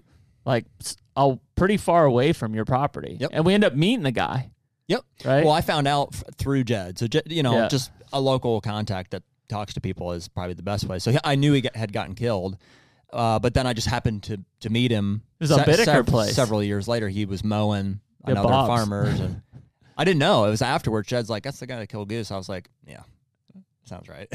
yeah yeah i was like oh, how yeah. the dude didn't have a cigarette leave his lips the entire time we talked to him for Yeah. three hours you know and it's like yeah that's that's the way it goes I sometimes guess that's the beauty of hunting. Yeah, that's the way Never it know. goes. uh, You never know. Yeah. That's exactly what it comes down to.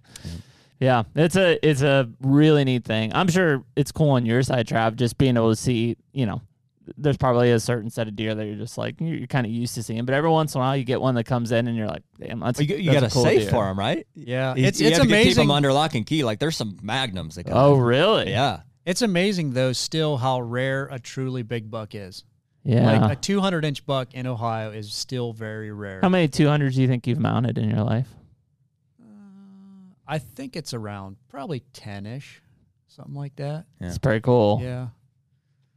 Did- Usually, usually it's one or two a year. And you have a, a handful of guys that are like bringing giants every year, right? yeah, yeah. Um, I mean, so And you where's know, their property? There'll be like one or two two hundreds. and As the, I just thought maybe we were in the discussion point. It just yeah, like- that's the bad thing. I You never probably know. How Yeah, far they- are they yeah. driving exactly Hey, to get could, to you? could you place, uh, put a pin right here for me? no, keep it confidential. But uh, Yeah, it's- it's Taxidermist confidentiality. yeah. it's amazing. Like you know, you have one or two two hundreds, and then you know between the one eighty Every year, and one one or two nineties, two hundreds. it's, that's kind of what it averages at. Yeah. But then there'll be like five in the 180s to 190s, and then from like the 160s and 170s, there's a slug of them. You know. Yeah. It's just it's just amazing how it's even a 180 190 is rare, but then a 200 is just super. All the rare. guy, all the taxidermists down south listening to this are like, "What the hell's he talking about?" Yeah. He's like, "If I see a 125, I'm like, there you go, baby." He's like, I That's- get a one that's one fifty once a year, you know. and- yeah. yeah, that is nuts to see. What's the biggest you you think you've seen? uh, that one that was killed. Well, I won't say where it was killed. It's, Just- it's just everybody. put a- everybody knows where it was killed. But anyways, it Did was you mount that fifty cent two- deer? 50 cent. That's that one that Jed got an arrow in as a three year old. It it it was like No, two fourteen. It's not. No, it's not that one. This one was 268 and something. Whoa. Yeah, or 286. 268 or 286 From yeah. Ohio? Yeah. Yeah. Oh my god! Yep. non typical, I assume. Honestly, like so, there's there's deer that score a lot, and they don't, they look Oh, impressive. Obviously, everybody look would shoot at, them. this ten, look at that Tennessee But- deer, man. But Not a- this one had a cage on it. It was just a pretty deer. Yeah? Oh man. is it Yeah. a public deer? Like, do people know about it or? Yeah. It's like a yeah. named A lot deer? of people. A lot of people knew about it. It was shot in. Can we town. look it up, or do you not want to? Yeah. I'll, He's like, actually, I have Nick, their can- picture. Nick can pull it up. Is it like a? Is it a Googleable yeah, image? just- yeah. Dave Cop. Dave Cop was the guy that killed it. Oh my god! wow. Holy jeez! That doesn't even look real, dude. That's a magnum. Yeah, Did- the, s- the second one up, or the, the second one in from the left up This there. one That's here? that's the mount. Yeah. oh my gosh! It's a replica by Antlers by Klaus. We had him on too. Whoa. Yeah, that's a that's a mega. Is that from like? Skinny little scrawny deer too. Like Re- not a big deer. I want to say he said it weighed 170. I can pounds. actually tell. Yeah, but looking at his, Yeah. Is, is that um was that like a bow kill or a gun kill? Yeah. The- One of the last days of the season. It was in February archery actually. season? Oh, so Yeah. that's why it was all worn out. He said he was freaking out when he grabbed those antlers because he did not. Can you imagine? if they fall off, you ain't scoring it, you know. Or it's not going- Holy, Is it- I mean, I, I jeez, don't know. man. I don't want to know where exactly, but is that like in our vicinity of Ohio? Yeah, yeah, Wow. Recently? yeah. It was uh, four years ago, maybe five years ago. Wow, that's a super. That's a super giant. Is that dude? uh has he brought you a few? Yeah, he's actually Yeah. he was fairly new at hunting then. I think he had shot one. That's my first year. Oh my He had shot like a 130 inch buck or something like that before that. But since this, he's actually bought a property. Can we find and- out what it scores? Google the score on it. 278. Whoa. That's some called unicorn. Yep. Stark County, 2016. I know it's number four in the state. Yep, I, think. saw that somewhere else. Number four? Yeah, Yeah. for non-typical. There's bigger than that? yeah, they killed a 300 in Ohio. Isn't it the, baby buck? th- some of the ones that score more than that one don't look as impressive. Yeah. Like that is think the- just an impressive looking Yeah. deer. Is the Beatty buck still number one? Google that one. Poor that, snake. that was over 300, wasn't it? Yeah, I want to say that was like B A T T didn't, Y. the, didn't the Deer Society Mike. guys get footage of a 300? I think so. I might have killed one. I don't know if that was in Ohio. Yep. Yep. There you Oh, go. I've seen that picture. yep. Mike's. Look at the look on his face. Looks like a mushroom. Yeah. Yeah, that was a 300 inch deer. Yeah. Have you seen that giant There you six go. point that scores like 180 or 30 two? 304 and six eights. Wow. Insane. You know what I'm talking about? That You're saying there giant, is da- one? that giant dark six point that's apparently like a hu- 180. yes, the Oklahoma deer.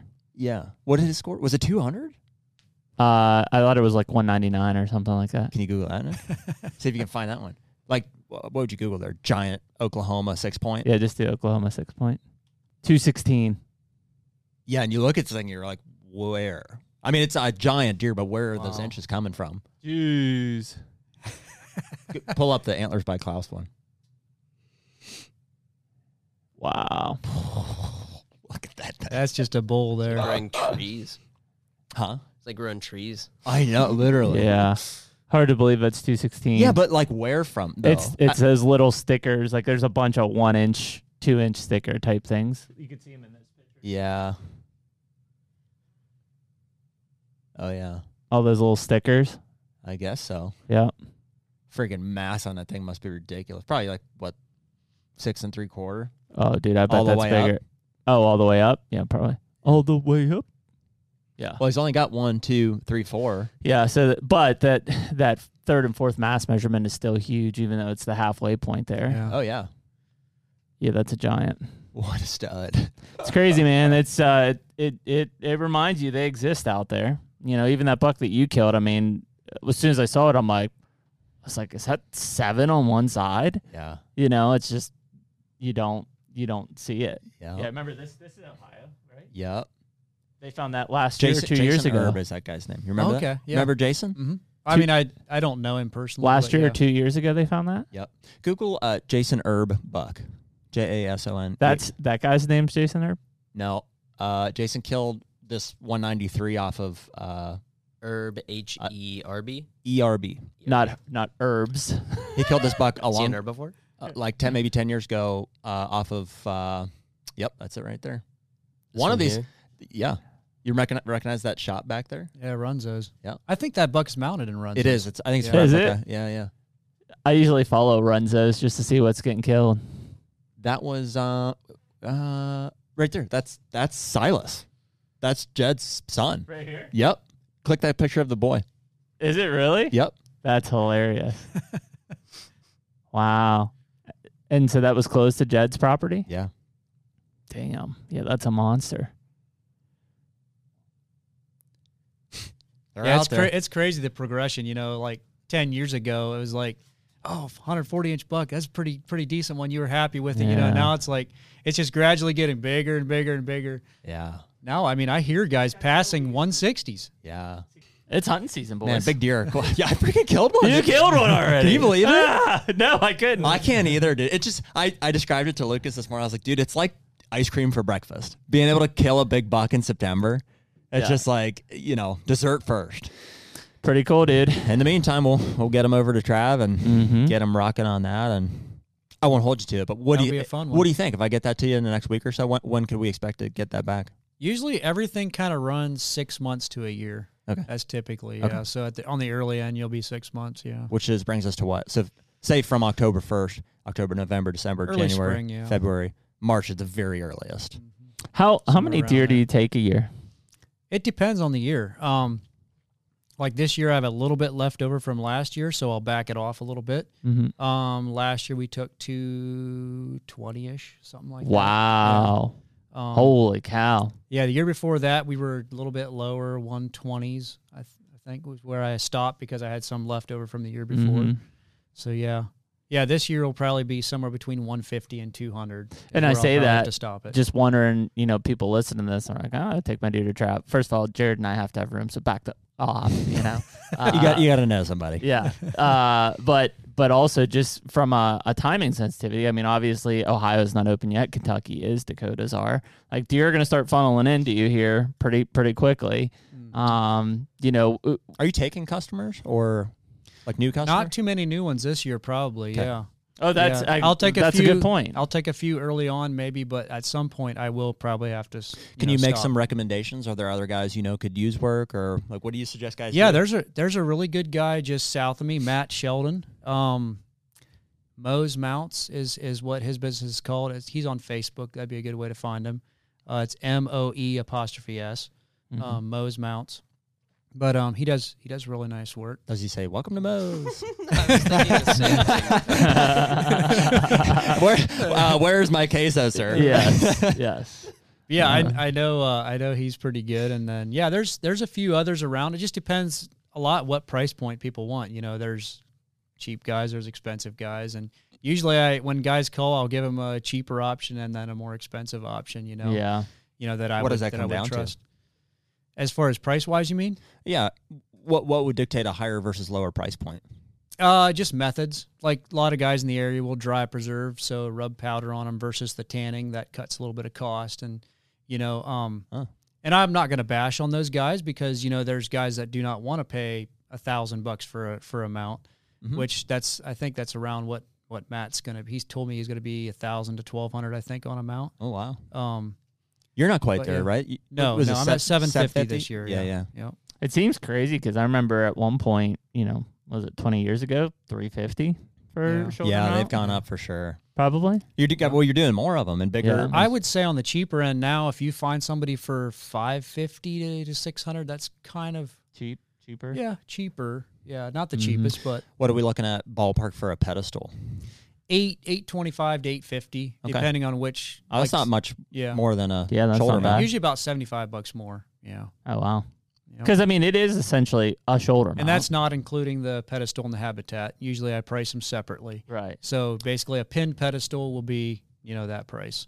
And a then- pin pedestal. So where does that start? Like, w- would you say that price would typically include that steel that I'm talking about? yep. And so, So- since I'm providing my own barrel, Yep, that's what you can I just pick? pick it up from you, just the mount and the steel, and then I'll I'll screw it into the barrel probably. Yep, you That'll can do work. it that way. Yep, or you can bring the barrel out, and I can make sure everything's level for you. Um, that's Okay. usually kind of a good idea, Okay. um, just because if I just you can shim them up. that and down or barrel's a whatever. freaking yeah, pain to Mhm. move, but Mm-hmm. if you want it, I'll bring it. yeah, yeah. Just it's to it's sum up it to up. you. Yeah, Yeah, because I know, like, pedestals and habitat, you know, obviously have a cost on on them on top of that. Because I think most of mine ran, I don't know, 1200 to 1400 or something, maybe, Dude, I with can- all the habitat I- and pedestal stuff, yeah. 1500 That's, that's pretty much an average. Yeah. yeah. Yeah, I uh, I can't believe my dad didn't do a pedestal on that big eight. I really tried to talk him into it. I was like, "Dude, do you understand what you got here?" I was like, "This is," and he's like, "No." Yeah, that's when your mom was like slapping me when he said, uh, "Well, yeah, I want to do pedestal." I was like, "Yeah, it'd be great right there." And she's like, "Shut your mouth! You're not Yeah. gonna eat tonight." Yeah, Margie's not happy. about- Sorry. about, the pedestal thing, so it might end up. What do you in mean my she's not office. happy? Oh, she's you know. I think the double pedestals look really cool, double and triple. Listen, Those if you're look gonna go really nice. single, we should probably go double then, Margie. Yeah, her thing is just the separation of rooms. She doesn't want them in every room, to, which I I get it. It's fine because I have them now in our living room, right? Uh-huh. So eventually, you know, I'll do if we ever have build 'em a in your house or something, office? I'll do. I have one in my office. Yeah. Well, cool. Well, I am heading south and east for elk. Yeah, thanks for coming out, man. Yeah, we appreciate, appreciate, it, Travis. My pleasure. Thanks, thanks for bringing my bucks. I'm excited Yep. to get those back up on the wall and add to it this year. Hopefully, we got Nothing- one. Nothing better than taxidermy day, dude. It's like Christmas. Getting no, them back. there's- there's nothing better than taxidermy Yeah. day. It's the bill a lot of people like to pay. That's what they tell me. yeah, I don't even pay attention to it. It's just send me the invoice, pay it. Here you There you go. go. So yeah, we got one, one down this year, and So it's, far. it's only Septem- September what eighth, Whacked ninth, them on something like that? September 6th, and we're just getting Holy rolling cow. here. That's a good September start. eighth, man. You already killed a deer. That's crazy. I know. It's like ice cream for breakfast. Yeah, it's good. Good for you. Mm-hmm. hmm Good for the soul. On to the next one, hopefully. Uh-huh. Yeah, for sure. Well, Trav, we appreciate you coming down and uh, not super confident on our podcast, but there's a good chance people are going to call you. Just don't choke Jared and I out on our repeating customer side. Um, And don't fill our spots either. yeah, but uh, She got room for ours. but yeah, no, we appreciate you coming down and and your attention to the to the taxidermy that we bring you in. You know, it, it lets us rekindle those memories all the time when we get to look at them. So We love being able to get to promote you too, like to anybody that asks. You know, I was- Mhm. dude, I wouldn't take it anywhere else. But you know, as long as you're taking them, you know, I know there's there's other great places too. So you're our guy, though. For sure. yeah, yeah, Mm-hmm. You're for our sure. guy. yep. Yeah. Word of mouth. Yeah. It's it can go fast. Yeah. That's for sure. No, Yep. it's it definitely does. So, well, cool, man. Well, we appreciate you coming down and and chiming in, and uh, have a safe trip out west when you when you head out for elk Thank here, you. and Yep, keep us thanks. posted on punching tags out there, and hopefully we're in contact more over the next couple months. You know, Trav listens to every one of our podcasts. do you? Yeah. it actually. I, I love listening to podcasts. He's like, you I have know, so all I'm these always looking- hours to burn while I'm sitting there mountain Yep. deer. Yeah. Like, They're why running. not? They're running. I couldn't believe when you told me that. I was like, "Are you serious, dude?" Like that's, that's pretty cool. yeah. I'm playing catch up a little bit after Alaska. I'm playing That's catch fine. up. Well, we've had a Yeah. few like three hour bangers here, and people Hey, those are the ones I like because Yeah. you know that, Yeah. that'll burn a whole morning That'll- right there. yeah. Yeah. it. So, well, cool, No, man. no, we're going on two and forty-five here. So. There you go.